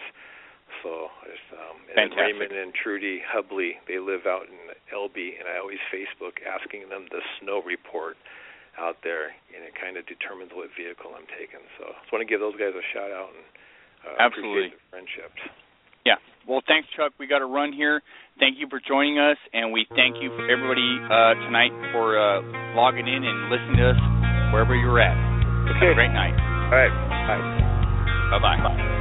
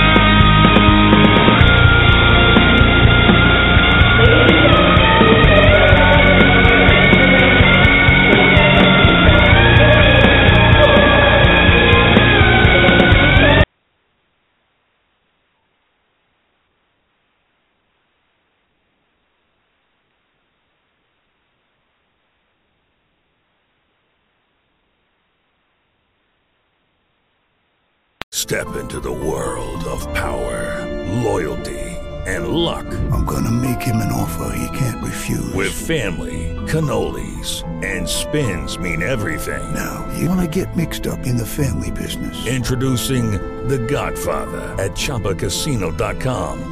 Test your luck in the shadowy world of The Godfather slot. Someday, I will call upon you to do a service for me. Play The Godfather now at ChumbaCasino.com. Welcome to the family. VGW Group. No purchase necessary. Void where prohibited by law. See terms and conditions. 18 plus.